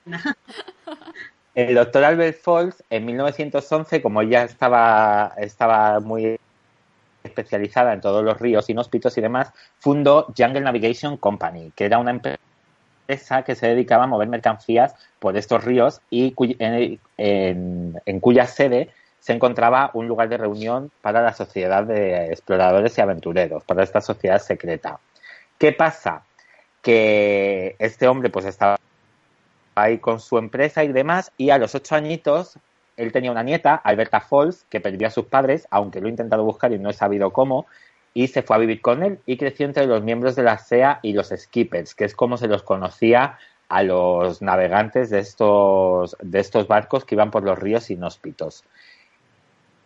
Y en 1931 su abuelo desapareció en unas circunstancias que luego voy a contar y debido a que el transporte de mercancías ya estaban utilizando pues nuevas tecnologías como los trenes y el transporte por carretera y demás, Alberta, que era una visionaria de los negocios, dijo, pues ¿qué hago yo con toda esta infraestructura que ha montado mi abuelo de barcos y de ríos y demás? Pues voy a montar Jungle Cruise Navigation Company, que es lo que ahora conocemos como la atracción del Jungle Cruise, que es ni más ni menos que un viaje pues por todos estos ríos viendo los animatronics de los animales y viendo algunos personajes que, de los que hemos hablado y de los que hablaremos más adelante de esta sociedad secreta de aventureros y exploradores. En las oficinas de del Jungle Cruise, de, o sea, de, sí, de esta empresa, Alberta, que ya como os he dicho antes, tenía mucha visión de negocio y ella pensaba todo el rato en el dinerito, eh, tenían ahí, pues enfrente de donde se embarca la gente, una zona donde iban a comer todos los empleados del Jungle Cruise, o sea, los skippers, que eran la Skipper Canteen y además pues las oficinas del Jungle Cruise y una zona, una biblioteca, que era un lugar de reuniones secretas de la SEA. Y ella que dijo, pues ella cogió y dijo, voy a coger todo esto y lo voy a convertir en un restaurante para que la gente que viene al Jungle Cruise coma aquí y me siga dejando el dinero. Y así es como se funda el Jungle Cruise Co Skipper Canteen, que es el restaurante que encontramos según entramos a Adventureland en Magic Kingdom a mano derecha. Es un restaurante table. Eh, bueno, yo la verdad es que en Magic Kingdom he probado pocos restaurantes table, solamente he probado este y Diorgues, y me parece que este es, vamos, exquisito. Los platos son una son como la atracción, un viaje por la cocina del sudeste asiático, África y la zona del Amazonas.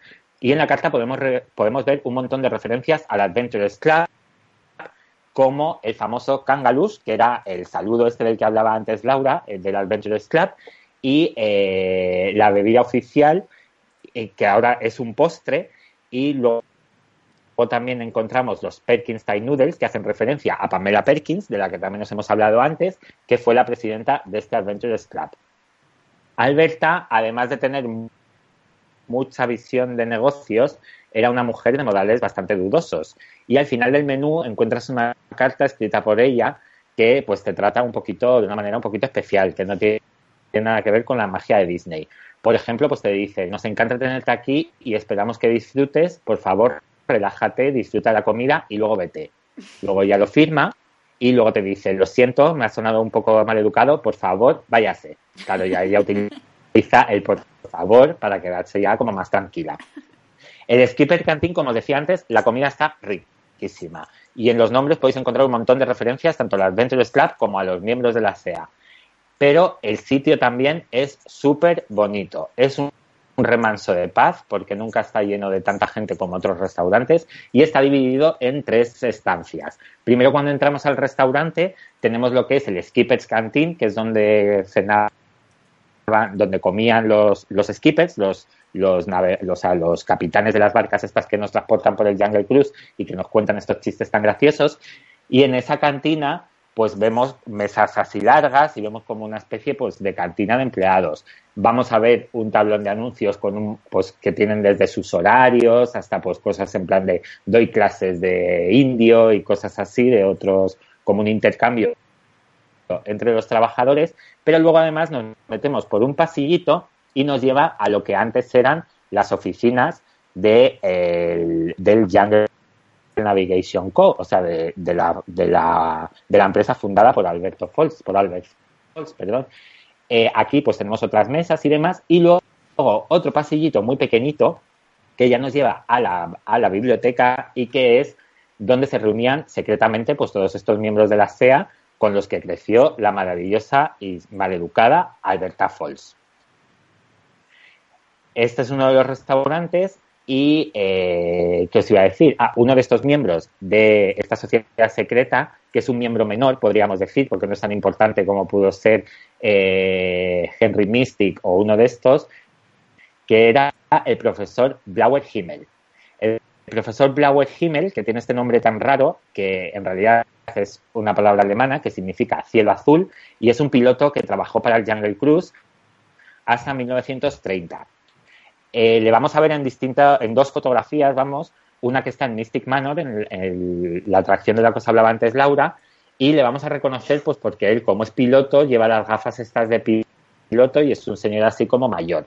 Y luego aparece en otro restaurante que ahora os lo voy a contar.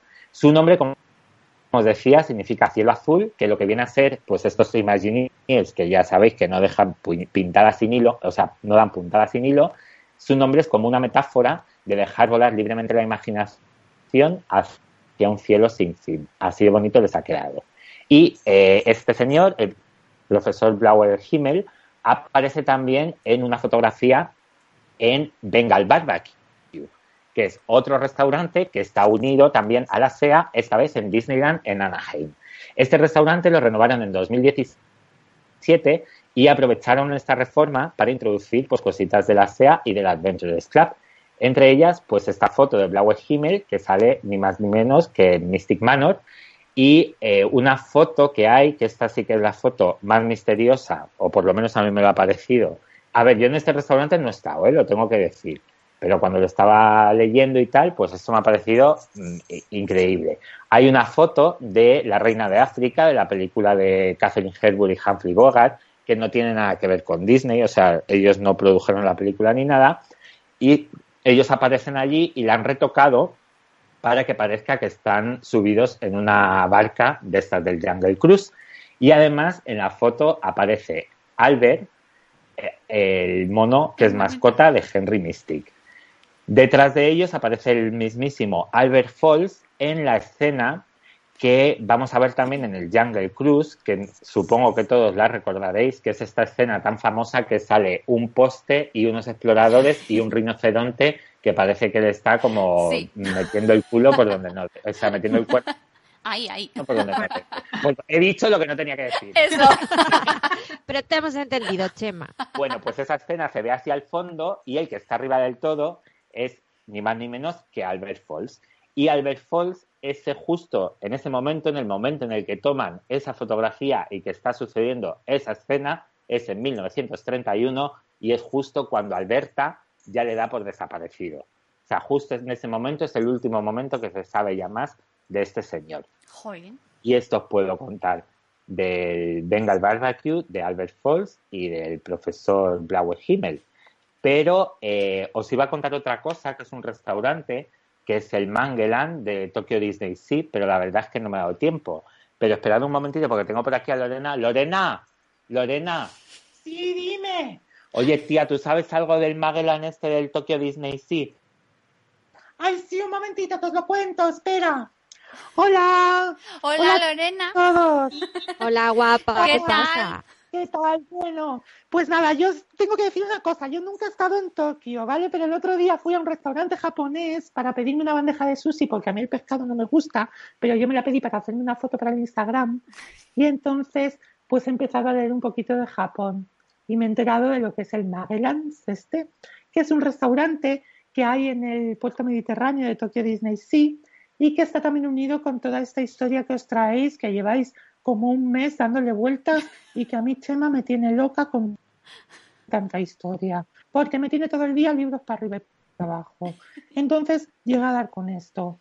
Y bueno, Magellan tampoco es que haya visto mucho sobre ello, porque ya os digo que yo nunca he estado en Japón, pero igual el nombre a vosotras no os dice nada, lo de Magellan, o si os dice algo. Yo es que como sé inglés, que fui a un colegio bilingüe, bueno, fui al lado del colegio bilingüe, pero algo se me pegó yo sé que Magellan en realidad es Magallanes, que supongo que sí que sabréis quién es, ¿no? Es... Claro, claro. Sí, es verdad. Ahí pues yo nadie ha caído, ¿eh? Menos mal que nos lo han Pues dicho, fíjate- Lorena. Pues fíjate, está hecho, el nombre está hecho en su honor. Y eh, este restaurante, pues es un restaurante así súper grande, súper bonito, súper bien decorado. Yo he leído por ahí que es lo más parecido a un Club 33, porque es así como muy, todo, todo como muy luxury. ¿Sabéis lo que es luxury, no? que no Pues, sabéis lo que es Magellan, igual tampoco sabéis lo que es dínoslo por si acaso. No. sí, Lujoso, acaso. está así como todo lujoso, en Ah, madera vale, y tal. Ah, Y es Vale. Ok, ok. Y evoca pues a grandes, a grandes descubridores y a grandes aventureros de la época, pues por ejemplo como a Leonardo da Vinci o como al propio Magallanes, que para eso le han puesto su nombre. ¿Y qué pasó en este restaurante? Que lleváis toda la tarde hablando del mismo tema y no nos habéis contado dónde se fundó la maldita sea. Pues la maldita sea o la maldita sí se fundó en este restaurante, en el Magellan, en Tokio. No me digas. Anda. Qué fuerte.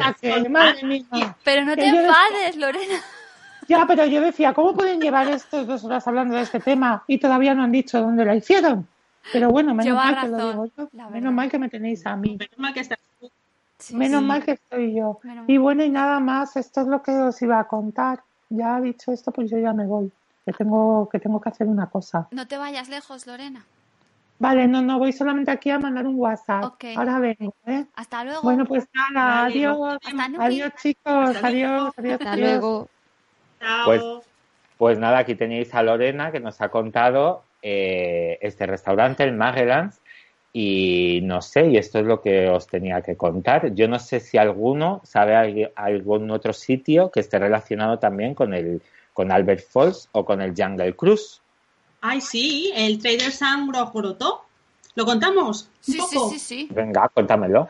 Venga, pues este lo podemos encontrar en el Hotel Polynesian Village Resort, que ya sabes que es el hotel que nos encanta a todos y que algún día no muy lejano igual nos podemos alojar en él y todo. Pero bueno, de momento nos conformamos con ir ahí a tomar algo o a comer a Lojana. Pues está en la planta del lobby, abajo del todo, la planta de abajo, a mano izquierda. Y la verdad que su puerta de acceso pues puede pasar un poquitín desapercibida porque es así como muy discreta, así de madera y sin mucho adorno y el cartel está puesto así como también de forma muy discretita y nadie se imagina desde fuera lo que nos aguarda una vez que la traspasemos. Abre de 4 de la tarde hasta la medianoche y hasta las 8 puede entrar gente de todas las edades, pero a partir de entonces hasta el cierre está solo reservado a mayores de 21 años, cosa que me parece perfecto para lo mío. Este lounge abrió sus puertas en abril de 2015 y es de estilo eh, y su estilo es de bar tiki tropical y está lleno de memorabilia, música de estilo hawaiano y un montón de elementos interactivos que nos harán pasar un rato de lo más entretenidos. Ay, oye, ¿os parece bien que os explique qué es un tiki bar? Ay, sí, Claro. vale. Ah, sí, venga, bueno, venga. pues venga, voy a proceder con un momento Wikipedia. Primero os voy a contar que los tiki son unas estatuas de gran tamaño con forma humana que se suelen usar para delimitar lugares sagrados. Esta palabrita, tiki, se utiliza en algunas culturas de la Polinesia central del Océano Pacífico. También os voy a contar que la corriente tiki surgió en los años 30 en Estados Unidos, inspirada en una concepción romántica que tenían de la cultura de las islas de la Polinesia. Se asocia sobre todo con un tipo de bares donde se sumerge a los usuarios en la cultura a través de la ambientación, la música y los cócteles exóticos a base de ron, como el Mai Tai y el Zombie. Los bares tiki suelen estar decorados con antorchas de fuego, muebles de mimbre, telas de colores brillantes con estampados tropicales, máscaras, tótems, nasas para peces, bambú, piedras de lava, chicasula, que las chicasulas son estas que llevan las falditas y los collares de flores palmeras y otras decoraciones típicas del Pacífico Sur. También es habitual que tengan fuentes, cascadas e incluso lagunas interiores. Y en algunos bares tiki, ya en los más más más, pues incluyen un escenario para actuaciones en directo y espectáculos de danzas polinesias. Y hasta aquí la explicación sobre el bar tiki, chicos. Ah, muy bien. Nos ha quedado súper claro, Laura, gracias. Pues venga, continuamos hablando un poco más de este lounge. Pues os comento que es el hermano pequeño del Trader Sun Enchanted Tiki Bar, que está en el Disneyland Hotel en California y que abrió sus puertas ya en el año 2011. En él hay también muchas referencias a otras atracciones y personajes de Disney como la Enchanted Tiki Room, 20.000 leguas de un viaje submarino y, cuadro- y cuadros y postales del Mount Mayday y el bote Misty de Typhoon Lagoon. Y también aparecen cartas de Samantha Sterling y el Adventurers Club, os suena de algo, que ya llevamos hablando de eso toda tarde. Y también aparece un- una carta de Shot Round, que es, como sabéis también, que os hemos hablado de él, el niño que salía en la peli de Indiana Jones y el templo maldito. O sea, todo unido otra vez. Eh, En ambos sirven cócteles especiales, cerveza, vino y también podemos comer algunos aperitivos. Eh, pero bueno, a ver, ¿quién es Trader Sam? Ah, pues yo, yo lo sé. Venga, voy a haceros otro momentazo Wikipedia. Pues Trader Sam es un comerciante muy embaucador, un peculiar aventurero y emprendedor que trabaja a orillas del Jungle Cruise en Disneyland. Era conocido como un gran negociador y se hizo popular por vender tesoros que él mismo había ido recogiendo. Quizás lo más peculiar de su historia y lo que le hizo realmente famoso es la oferta que hace a todos los navegantes del Jungle Cruise queriendo cambiar dos cabezas de reducido tamaño por una cabeza de los visitantes. Y hasta aquí mis conocimientos de Trader Sam, pero Mari, yo seguro que tú sabes más, ¿verdad? Sí, un poco, pero poco solo, ¿eh? Bueno, pues Sam vio que podría aplicar a la misología los conocimientos que había adquirido haciendo las pociones con las que conseguía reducir las cabezas que vendía. Y una vez que ahondó más en este tema, pues hizo todo un experto y un apasionado de mezclar bebidas y así nació el Trader Sam's Gorogoroto. La backstory completa del local, pues podemos verla en el menú de bebidas contadas por, contada por Skip, que es el gerente de la Jungle Navigation, Navigation Company. Aquí vuelve a aparecer otra vez la referencia a, esta compañía. Bueno, pues la decoración. Pues el local está completamente lleno de baratijas y recuerdos resultados de las aventuras que Trader Sam ha vivido por todo el mundo recogiendo ingredientes para sus pociones. Con tanto chisme a tu alrededor, pues llega un momento en el que te sientes abrumado ante tanta estimulación y no sepas hasta hacia dónde vas a dirigir la mirada. La verdad que quieres intentar acapararlo todo y no perderte ningún detalle. La verdad que es una pasada. Además de la estética tiki, también hay una influencia náutica en, náutica en su decoración, ya que rinde homenaje a la atracción de 20.000 leguas de un viaje submarino que anteriormente se encontraba en Magic Kingdom y que desapareció lamentablemente en el año 1994, creo que de los que estamos aquí ya nadie llegó a verla. Y que actualmente pues ahora está ocupado su lugar por la atracción de la sirenita y anteriormente el parque de juegos para niños de Winnie the Pooh. Este sí lo pude ver yo en mis tres primeros viajes y supongo que Laura también. Sí. Si te acuerdas. está justo enfrente de la atracción. Sí. Bueno, pues en una de las paredes de roca que podemos encontrar durante la fila de espera de la atracción de la Sirenita, si nos fijamos bien, podremos ver un relieve con forma de este submarino y también en el árbol que hay frente a la atracción de Winnie the Pooh, pues hay otro escondido. Así que ya sabéis, a la próxima investigar un poco. Ya os digo que por esas paredes de roca, en la atracción de la Sirenita, hay muchos más tesoritos escondidos. Chema no lo llego a ver. Hay un Mickey de cuerpo entero gigante que Maite me mandó prueba de ello, una foto y dijo, por fin yo lo he visto. O sea que ya sabéis. Quiero foto a la próxima. Bueno, pues os acordáis cuando comentamos en Hangar que había una referencia también al Soul Club, que salía la película de Rocketeer. Bueno, pues aquí en una de las paredes podemos ver enmarcado un menú de este club también. O sea, alusiones en todos los lados e interconectadas siempre. En el Trader Sam hay dos áreas para disfrutar el lounge interior, que es el que está lleno de artefactos y sorpresitas, y luego también cuenta con la Tiki Terrace, donde podremos disfrutar de música en vivo al aire libre y ver una de sus estupendas puestas de sol de Florida y tomando el aire orlandero con una bebida con misterio en la mano, bueno, sin misterio. y luego, os digo un poco el aforo para que veáis que no es muy grande. El lounge tiene solo un aforo para 51 personas y la terraza solo caben 80. Así que dependiendo de la temporada, igual nos tocará esperar un poquitín para poder acceder dentro. Yo lo he visto, ¿eh? La primera vez que fuimos nos quedamos sin poder entrar porque había unas colas flipantes. Hacía como cuatro días o cinco que lo habían abierto además, o sea que era imposible entrar. Y nada, pues como os comentábamos antes, ¿qué tiene de especial el Trader? Bueno, pues que casi todo es interactivo y súper divertido. Si eres fan de los juegos de palabras y las bromas ingeniosas, pues ese es tu lugar. Los camareros también participan e interactuarán contigo haciendo bromas. Vamos, que te sentirás como si estuvieras en la fiesta esa de ese amigo guay, así enrollado, que hace esas fiestas increíbles a las que estás deseando que te invite.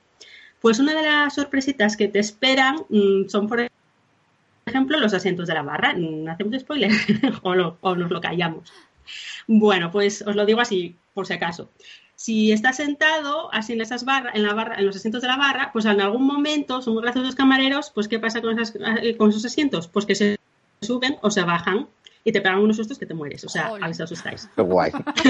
La ciática, qué mal, ¿no?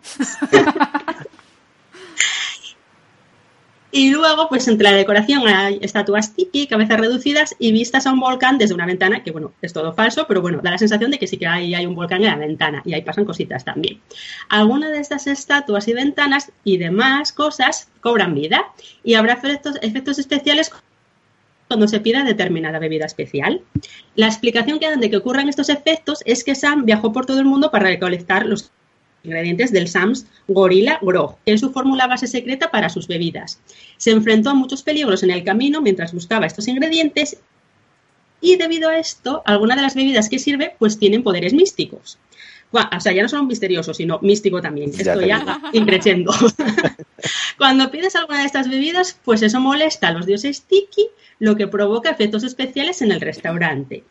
Pues venga, por ejemplo, os comento algunas. Cuando se ordena el Krakatoa, el volcán que se ve desde la ventana entra en erupción. Si pides el Uoa, se despertará la diosa Tiki del desastre. Y curiosamente, esta diosa se podría encontrar originariamente en la, en la atracción Enchantid Tiki Room del Magic Kingdom. Otra bebida especial, el Nautilus. Cuando la pides, todo el mundo grita dive, dive, mientras que un cast member se pone un flotador de piscina, unas gafas de buceo, y bu- buceo no, perdón, buceo, y empieza a soplar burbujas de jabón alrededor de la barra. O sea, esto tiene, que ser un show total. Si se pide de Polynesian Pearl, se abre una concha gigante, que por cierto se llama Shelly, y en ella aparecerá el recipiente donde el camarero te servirá la bebida, que no es otro que una perla de plástico, ¿eh? No flipéis. Dicen que de vez en cuando algún gas especial ha tenido la suerte de que les haga una perla negra en vez de la blanca habitual. Pero esto va- vamos, que se da como una entre mil casos. Algunas de estas bebidas que comentamos vienen en un vaso souvenir especial, que son exclusivos de este local. Las bebidas que lo incluyen son de Round Flight, de Nautilus, de San... Uy, no sé cómo decir esto. Franken Zombie, de Head Glass, de Hippopoto, Meitai Tiki Glass y la nombrada Polynesian Pearl. Y vamos, los precios, ya os digo de mano, que no son precisamente baratos. Es lo que tiene la exclusividad, claro. A ver, os comento alguno. La Polynesian Pearl cuesta 17 dólares. El Nautilus cuesta 55. Madre. Pero vamos, que es, un- es una reproducción del Nautilus en cerámica. Es bastante grande y es para compartir. Si lo queréis sin souvenir glass, pues son 29. El Krakatoa Punch, 23 dólares. Y sin souvenir, sin el vaso souvenir, 12,5. El UOA son 40 dólares. Y sin el vaso souvenir son 20,5. Estos son todos grandes, ¿eh? son para compartir, ¿eh? o sea que en realidad tampoco es que salgan tan caros. Luego, el hipopoto Meitei son 21 dólares y sin el vaso son 12. El Franken Zombie Head son 25 y también 12 sin el vaso. Y el Run Flight pues son eh, 34 dólares y creo que son cuatro vasos los que te dan.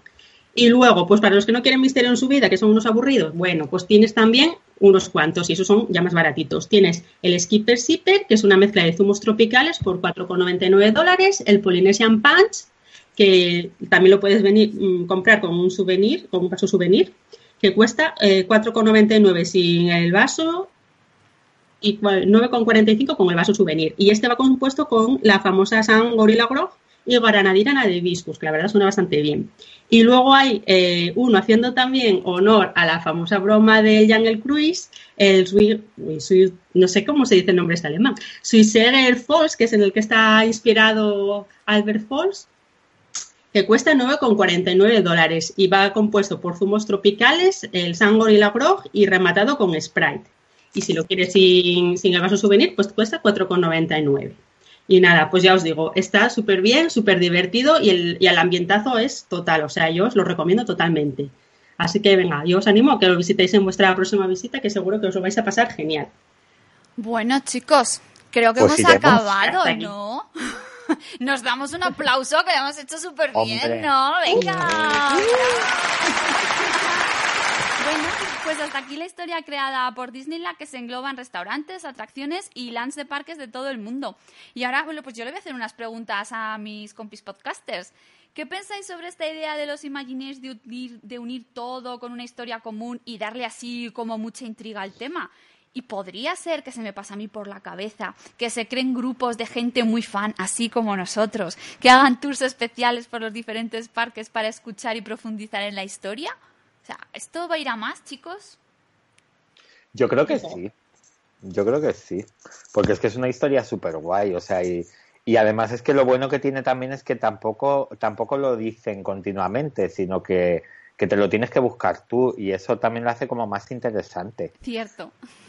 no te lo No sé, ponen fácil, claro. tienes que tienes que leer mucho por internet, tienes que en Facebook Claro. también hay algunos grupos, entonces pues claro, te lo tienes que currar y te sientes así como más importante, ¿no? Cuando lo descubres en plan de hoy, que soy yo uno de los pocos que sabe esto. es verdad. Pues ahora todos nuestros compañeros oyentes también lo saben. Claro, es que eso yo creo que Claro. queda muy bien. Está muy guay. Bueno, y tengo que decir que soy medio medio, ¿eh? Solo, medio miembro de la SEA también, ¿eh? Porque en Disney sí, nosotros fuimos capaces de hacer la mitad de las misiones que te mandaban a hacer para llegar a ser miembro. Nosotros, claro, como estaba todo en japonés, tuvimos la suerte de que nos acompañaron ahí un par de cast members y nos fueron haciendo ya el trabajo sucio, porque claro, nosotros ni idea de japonés. Así que bueno, lo tengo ya ahí la mitad del trabajo hecho. Cuando volvamos, pues oye, a ver si hay suerte y, y conseguimos terminarlo. Ya nos hacemos ya amigos oficiales.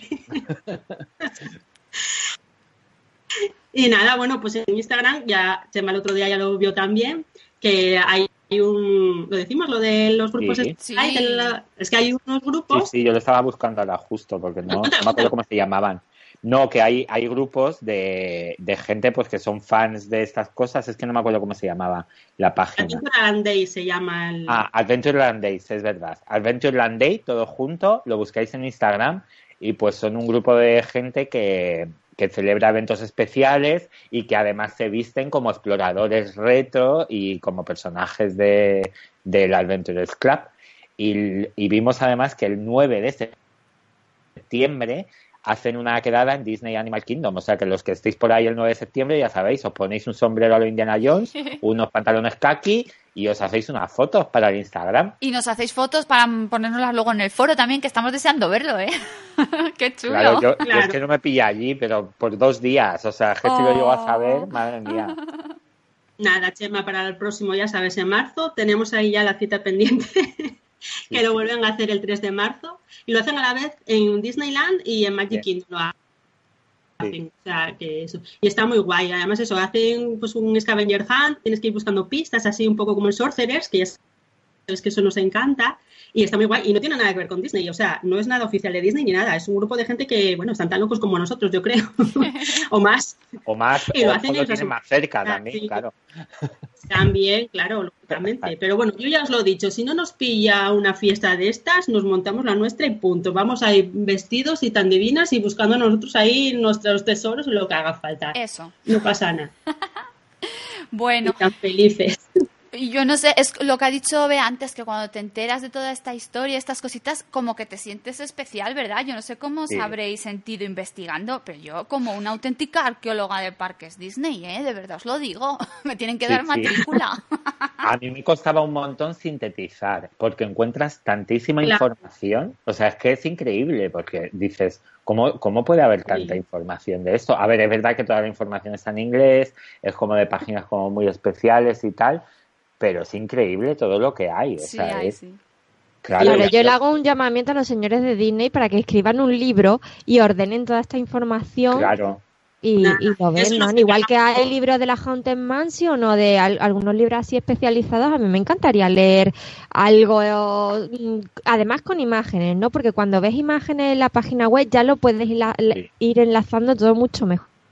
Yo creo que lo harán, pero Porque, porque ves los cuadros, ves las cartas. Entonces, me encantaría, me encantaría que publicaran un, un libro. Vamos, que si no lo publicamos nosotros, que ya somos súper este claro, si es que yo con todo lo que, Ya ves. sí, con todo lo que hemos recopilado y, y, y, bueno, y lo que nos queda. Ya, que- chicos, ahora en septiembre que vamos para allá, nos vamos a encargar de hacer las fotos para el libro. Fijaros, hombre, yo tengo algunas, ¿eh? que yo, bueno, ya sabéis, un poquito ya, ya estábamos nosotros ahí metidos en el, en el tema y ya alguna foto yo tengo ya por ahí hecha. De las cartas, por ejemplo, de la Big Thunder Mountain sí que tenemos y de los cuadros y todo eso que hay en la fila de Mystic Manor y tal, yo también tengo, y bueno, y del Fortress Exploration este también tenemos un montón. Ahí haciendo un poco por ahí, subidos en la máquina esta voladora de Leonardo y todo eso también. Y está, la verdad que está muy guay. Pues Y bueno, que no comentamos que en Shanghai Disneyland hay una especie también de, de sociedad secreta, lo que pasa que no sabemos muy bien si es como una continuación de The Sea o en realidad es una sociedad secreta rival de esta, que eso tenemos que investigar un poco más, pero claro, de momento hay muy poca información. Pero, pero bueno, que ahí os lo dejo. ¿Ves? Es que el libro va a ser más tarde, porque es que siguen desarrollando la historia, Claro. yo creo, ¿eh? Claro. Sí, sí, esto se va a ir a, vamos, claro. Sí, Ahí sí, está sí. en Shanghai Disneyland, la Liga de Aventureros, que ya une, hay cosas también de, de otras atracciones, hay del Templo de la Calavera de Cristal, de Haunted Mansion, de, de Expedición Everest, no sé qué, ya mezclan ahí de cosas de la película de Atlantis también. O sea, que Eso, eso por ahí van a empezar a meter también más historias. Sí, sí, también. sí. Amplían seguro. Y Claro. nada, que nosotros estaremos muy atentos por aquí buscando pistas y os lo vamos a contar todo. Porque cuanto más nos ocultarán estas mentes pensantes de los Imagineers Disney, chicos. Ahí lo dejamos. Pues eso digo yo. Pero, pero es genial que lo hagan así. O sea, a mí me encanta que cada atracción que abran, cada restaurante y cada cosa tenga como un background, una historia detrás y lo hagan todo así porque lo hace más interesante. Porque claro, tú puedes abrir un tío vivo y no deja de ser un tío vivo. Pero si tú dices Claro. que este tío vivo lo heredó no sé quién, aunque te estés inventando una historia, Sí, pues queda mucho más guay. ¿no? total. No sé. Total. Hombre, pero sobre todo los, los pequeños homenajes de lo, a lo que no pudo ser, como Discovery Bay, o Claro. a lo que ya no existe, ¿no? Como el Nautilus, o. Claro. Claro que es como, bueno, esto estuvo aquí, lo hemos tenido que, que destruir, pero bueno, vamos a ponerle aquí un pequeño guiño para que sepáis que no, no nos olvidamos. Sí.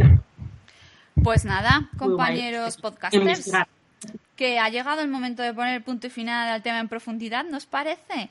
Y que nada, por nuestra parte, pues solo podemos decir... Exploratio continua. Cángalus.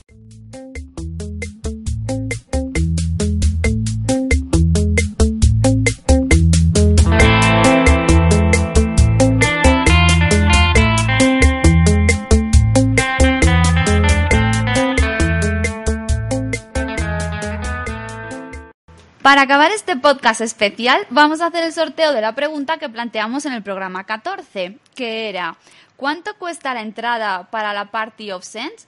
Y la respuesta era entre 229 y 349 dólares más tasas.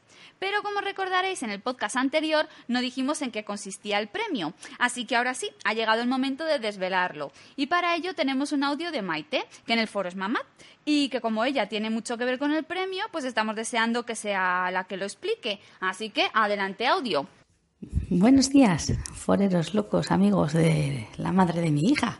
Algo así, ¿no? Fue lo que dijo ella. Ay, qué mona es cuando quiere. Bueno, pues nada, que os voy a hablar un poquito bajito porque todavía están todos en la cama, que llegamos ayer a la noche. Eh, llegamos nosotros porque las maletas se quedaron en París. Mm, bueno, y nosotros de milagro, pero bueno, que no me hubiera importado quedarme en París con las maletas y mira, nos hubiésemos ido a Disney, que yo fui muy tonta al preparar este viaje, no darme cuenta de que tenía que haberme quedado en París unos días también y hubiésemos hecho tres parques en un viaje, o sea, ay, bueno, para la próxima mejoraremos la idea. Eh, nada, que ha sido un viaje genial, que muchísimas gracias a vosotros, porque os lo decimos todos, pero que sin vosotros, desde luego, nuestros viajes no serían iguales. Eh, sin el foro y sin el grupo de WhatsApp, que vaya marcha de grupo. O sea, eh, lo mejor del grupo, vamos, que nos, ay- nos ayudamos mogollón, eh, pero también nos preocupamos muchísimo los unos por los otros. Y si estamos bien, estamos bien todos, si estamos mal, también. Eh, por cierto, que me ha acordado muchísimo de Silvia, de su niño. Eh, me da muchísima pena, tenía muchísimo cargo de conciencia estando yo allí, disfrutando de todo lo que a lo mejor ellos no van a poder hacer, por lo menos de momento. Eh, que, que bueno, que Silvia, que va a salir todo bien, que el nene se va a poner bien, que seguro, seguro, seguro que podéis disfrutarlo. Si no es en Disney, en donde sea, vais a poder disfrutar y celebrar esta etapa, pasarla y ya está. ¿eh? Que me pongo en la piel de, la, tuya como madre, que vamos, es que lo mal que lo has tenido que pasar y que lo estarás pasando. Pero bueno, que, que todo, que todo va a ir bien y que aquí nos tienes a todos para lo que necesites. ¿eh? Aunque te parezca que igual no, eh, a lo mejor, bueno, si necesitas lo que quieras, o sea, lo dices. Mm, vale. Eh, bueno, que es que me están llegando los mensajes porque como las maletas se quedaron por ahí pululando, pues me llegan mensajes ahora que, bueno, que luego veré. Eh, bueno, vamos a pasar. Mm, ¿Dónde estoy? Mm, Vale. El viaje mm, sí, yo creo que repetiría exactamente el mismo viaje. Cambiaría cosillas, mm, habría cosas que no haría, haría otras cosas diferentes, pero vamos, que si a mi marido lo convenzo, yo me voy a Orlando pasando por California. Pero vamos, eh, sí, pero que me han faltado días, ¿eh? O sea, que hemos estado cinco semanas y no os penséis que nos hemos aburrido. Que es que me han faltado días, me han faltado días, eh, días en, en, California, en Disney. Que hemos estado cinco, pero mm, con más días yo hubiese, mm, no sé, hubiese fisgoneado más los hoteles, hubiese visto más a fondo el downtown. Eh, no sé, es que me hubiese metido hasta por las alcantarillas si me hubiesen dejado porque sí, sí, pero bueno, con tres días serán suficientes, seguro. Lo que pasa es que yo, pues que soy muy avariciosa, que yo a París tampoco no me sé ir a Disney a París cuatro días. Yo tengo que ir cinco o seis o incluso siete. Mm, porque, pues eso, que es que no me aburro allá. O sea, es que me gusta ir con calma, no me gusta madrugar. Vamos, yo madrugo, a los que no les gusta a, a mi gente. Y yo si vamos de vacaciones no me apetece llevarlos arrastrados y agotados. Entonces, mira, digo, mm, que duerman lo que necesiten, que normalmente, a ver, para las ocho y media se suelen levantar, pero vamos, que ni horas extras, ni mágicas, ni nada. Nuestras horas mágicas son las horas del desayuno. y por eso. Ay, mi maleta. Bueno, pues eso, que que nosotros vamos sin prisa. Entonces, claro, igual necesito más días por eso también, que los que aprovecháis de 24 horas del día, aprovecháis 18, pues no es lo mismo que si yo aprovecho 12, claro. Entonces, pues bueno, mm, que si voy, pues no sé, ya veré si pongo más días o no sé. Ahora todavía estamos aquí con... Acabamos de aterrizar prácticamente, o sea que es que llegamos ayer a las 8 de la noche a casa, entonces pues es pronto para pensar en cómo hacer el siguiente, pero bueno, que no me voy a dormir, que voy a estar en ello. Y nada, eh, no sé qué más contaros, es que voy a intentar hacer mi primera review, sí. Eh, me pongo hasta colorada de pensarlo, que nunca he hecho una review, porque es que lo intento, pero es que me lío tanto yo sola hablando y que no, es que, que soy muy desorganizada para hacer yo reviews. ¿Que lo voy a intentar? Sí, pero no prometo nada, porque es que necesito un guía, un guía turístico para hacer una review. Así que, bueno, lo intentaré. Eh, bueno, mm, ha habido de todo en este viaje. Ya algo ya sabéis, ¿no? Que hemos tenido pues, cosas muy buenas en compensación por otras que, bueno, que tampoco eran malas, simplemente que pues hemos dicho, oye, mira, que es que no nos han hecho la habitación. Oh, cielos, no nos han hecho la habitación, por Dios, va, toma, una bolsa con esnas. Eh, oye, mira, que es que no me habéis dejado esto, no me habéis hecho lo otro, que es que me falta en la habitación. Yo qué sé, pues simplemente hemos dicho lo que nos parecía que es lógico que tú has pagado. Bueno, yo he pagado un dineral, ¿eh? porque, bueno, ya puse en el Questil una en lo que nos había costado, pero esa solo es la parte de, de Orlando. Yo me he dejado un pastizal en este viaje.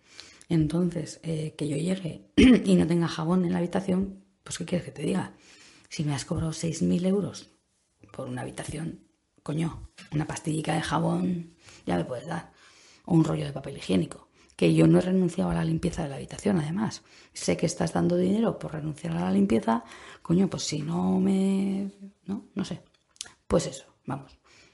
Pero que en ningún momento les exigí nada ni les pedí nada. Simplemente les dije, oye, ¿Qué pasa? Que no me han hecho la habitación. Ay, bueno, bueno pues ya está. No me ha hecho falta pedir. Eh, bueno, el viaje, lo que dije, como los donuts, redondo, con agujeros, pero redondo. Y genial, genial. Bueno, igual es el momento de que, no sé, muchos me preguntasteis por una carpetita que yo llevaba muy mona. Mm, si a Laura y a Mary les parece bien, mm, os lo cuento. Os cuento ya lo que había dentro. ¿Vale? Venga, Laura, Mary, lo digo. Pues sí, ¿no? Claro. Dilo, Hombre, dilo, que nos lo cuente ya. Que- deseando saberlo ya. Qué genial que nos cuente sus vacaciones, nos está encantando, Maite. Pero ahora la carpetita, a ver. Interesante. Bueno, pues todo esto fue que yo estaba pensando, mientras preparaba mi viaje, cómo podía yo eh, hacer algo por el foro. El foro y sus foreros.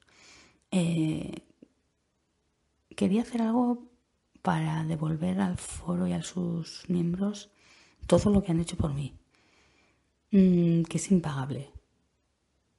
Mm, podría pagaros un viaje, ¿verdad? Pero me parece que va a ser que no. Entonces, eh, me puse en contacto con Mary y le propuse una cosa que le pareció genial y aún ella pues mejoró más la idea. Eh, así que nada, pues os acordáis del, del cumpleaños del podcast, ¿verdad? Y ese super mega diseño que ha hecho Mari, que es precioso. Bueno, pues lo que hemos hecho ha sido Mary me mandó ese diseño en exclusiva, que vamos, no, no os podéis imaginar lo que fue para mí tener en exclusiva, verlo antes de los demás. O sea, es que fue, vamos, una emoción tremenda. Y me lo mandó, yo lo imprimí en papel fotográfico y lo metí en la carpeta junto con unos rotuladores permanentes. Vale, creo que ya todos habréis adivinado para qué, ¿no? Eh, esa carpetita me la he llevado a todas mis comidas y mis cenas con personajes y les he ido dando para firmar la foto. He de deciros que los personajes de California fueron mucho más simpáticos que los de Orlando. Eh, Mickey, o sea, bueno, Mickey, Mickey casi me lo como. Preguntando, bueno, con sus gestos, yo lo que quise interpretar fue que estaba interesando por por saber qué era eso. Y yo le expliqué que pues eso, Foro Parques Disney, el mejor foro de, Disney en español, eh, que se hablaba mucho, que se sabe mucho, bueno, pues eso. Y él, pues nada, pues la firmó, le dio un beso y nos hizo el gesto este que hacen típico de os quiero, os llevo en el corazón y todo eso. Eh, se sentó con nosotros en la mesa. Eh, hizo así gestos como que cantaba el cumpleaños feliz. Mm, se interesó mogollón también y también se llevó la foto al corazón y le dio un beso y no sé, que fue muy guay. Mis hijos lo han pasado pipa, foto que, persona, que veían cada vez a un personaje, mamá, mamá, la foto, la foto para el foro y tal, igual, no sé qué. a ver, la foto para la foto la voy a sacar cuando estemos en una mesa, no a un personaje que me cruzo por ahí. A ver que anda alguien por aquí. No, sí, no sé. Es que están en la cama, entonces en cualquier momento se me despiertan y andamos por aquí ahora. Bueno, pues eso. Y a ver, la, foto a un personaje me, me, cruzo por el parque, no voy a esperar. Espera, espera que saco yo mi carpetica. No, hombre, no. Estos sentaditos y tranquilamente se les da la foto y bueno. Y nada, que a ver a quién le toca. ¿eh? que es el premio para el podcast número 15, es la foto exclusiva de Foro Parques Disney firmada por personajes de California y Orlando. Eh, meteré también algo que, me, que no me oiga nadie, algo que me he robado de por ahí.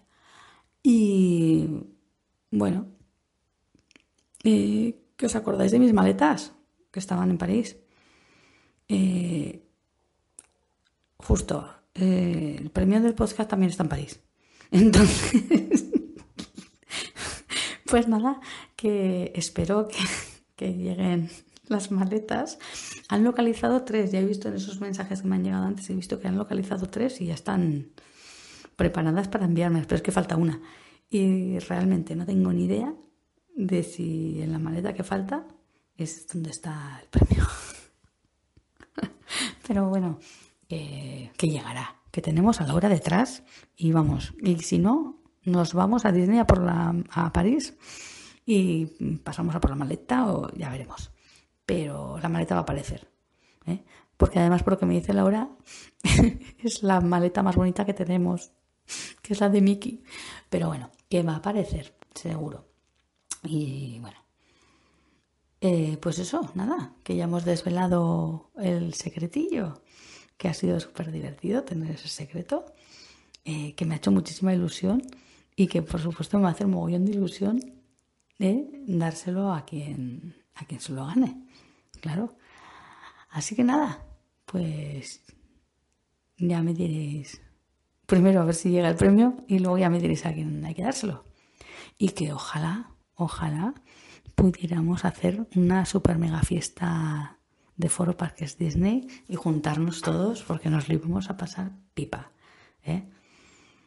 Ay, bueno, pues nada, que un besito para todos y a disfrutar del podcast. ¡Jolín! Qué guay, Ay, qué pedazo de regalo. Oh, qué bonito, qué detalle. ¡Qué maravilla! Pues, pues sí. Ya ves.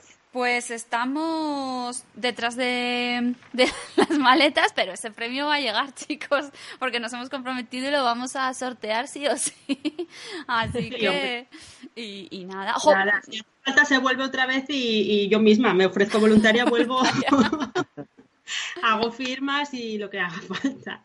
¡Qué bueno! Y sí, las fotos con los personajes firmando. eh, bueno, ya os las vamos a poner ya mismo para que veáis, porque le da como mucho Sí. más valor al premio, porque lo ves ahí in situ, ¿verdad?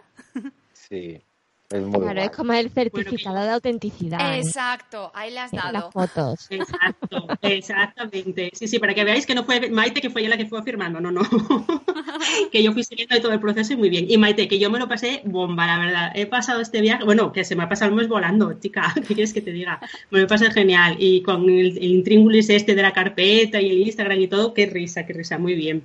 Yo yo también, una de esas cosas del misterio es que me van mucho a mí también. Y Laura, pues la hice partícipe para que lo supiera también. y ahí están las tres ahí con el negocio. pinchadas. bueno, pues jo, mil gracias, Maite, que esto es impagable, de verdad, que te lo agradecemos un montón. Y nada, pues que vamos a hacer el sorteo, ¿no, chicos? Para saber quién es el ganador de este super premio. Pero esta vez hemos decidido cambiar de mano inocente y ya no va a ser Fer, va a ser Lorena, la becaria de Chema. Así que, pues nada, cuando quiera Lorena pasarse por aquí, pues. Por cierto, que ella es una experta en esto de las redes sociales, ya lo sabéis, es mucho más moderna que todas nosotras juntas. Y lo va a grabar en vídeo. Entonces, a la vez que se emita el podcast, ¿no? Creo que va a poner el vídeo en su story de Instagram. ¿Es así? Sí, Sí. sí. y Lo a- vosotros en el vuestro, ¿no? Eh, Sí, en el del foro y yo en el mío y sí, lo ponemos Claro, por todas claro, partes. perfecto. Aquí tienen que fluir los, los hashtags Claro. Ay, eh, para Lorena, que haya followers. no hemos dicho tu cuenta de Instagram, por cierto. Anda, dínosla. Qué mal. Ya, lo siento.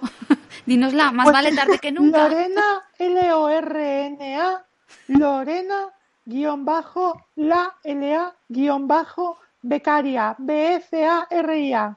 Lorena, guion bajo, la, guion bajo, becaria. Esa soy yo. Genial.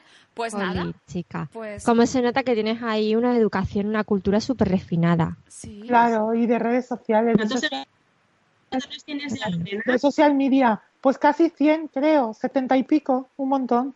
Jolín. Claro. Crece como la espuma. Sí, es que soy sí, influencer, sí, ¿sabes? De social claro, sí media. Se nota, se Claro. nota. Claro, todas las marcas. un- Claro, Claro. Son un montón. Un montón. Bueno, pues procedemos, Lorena. ¿Estás preparada? Claro. Venga, pues vamos a ello. Adelante. Hola, bueno, ante todo, daros las gracias por invitarme a entregar este premio, que para mí significa muchísimo. Y bueno, vamos ya a ver quién no es el ganador. Le puse aquí todos los papelitos, ¿eh? ¡Ay, qué nervios! ¡Ay! Bueno, y el ganador es, o la ganadora es... ¡Perliua! Mira, mira, ¿eh? Que veis que no hay tongo. ¡Bravo! Pues tía, tú has ganado. Pues un aplauso para Perli, ¿no? Y para Lorena. Te llevas el. Sí, te llevas una cosa muy guay, Perli. Pues nada, ponte en contacto con nosotros por mensaje privado por el foro, ya nos das la dirección y te mandamos el premio. Pues casi por lo que he oído a Maite, pues que se ponga en contacto directamente con Mamad, ¿no? Yo creo. Y ya pues lo gestionan ellas. Y nada, vamos ahora, si os parece bien, con la pregunta para el siguiente sorteo. Venga, atención, que aquí va. ¿Qué tienen en común Enzos Highway y The Edison? ¿Qué conexión hay entre ellos?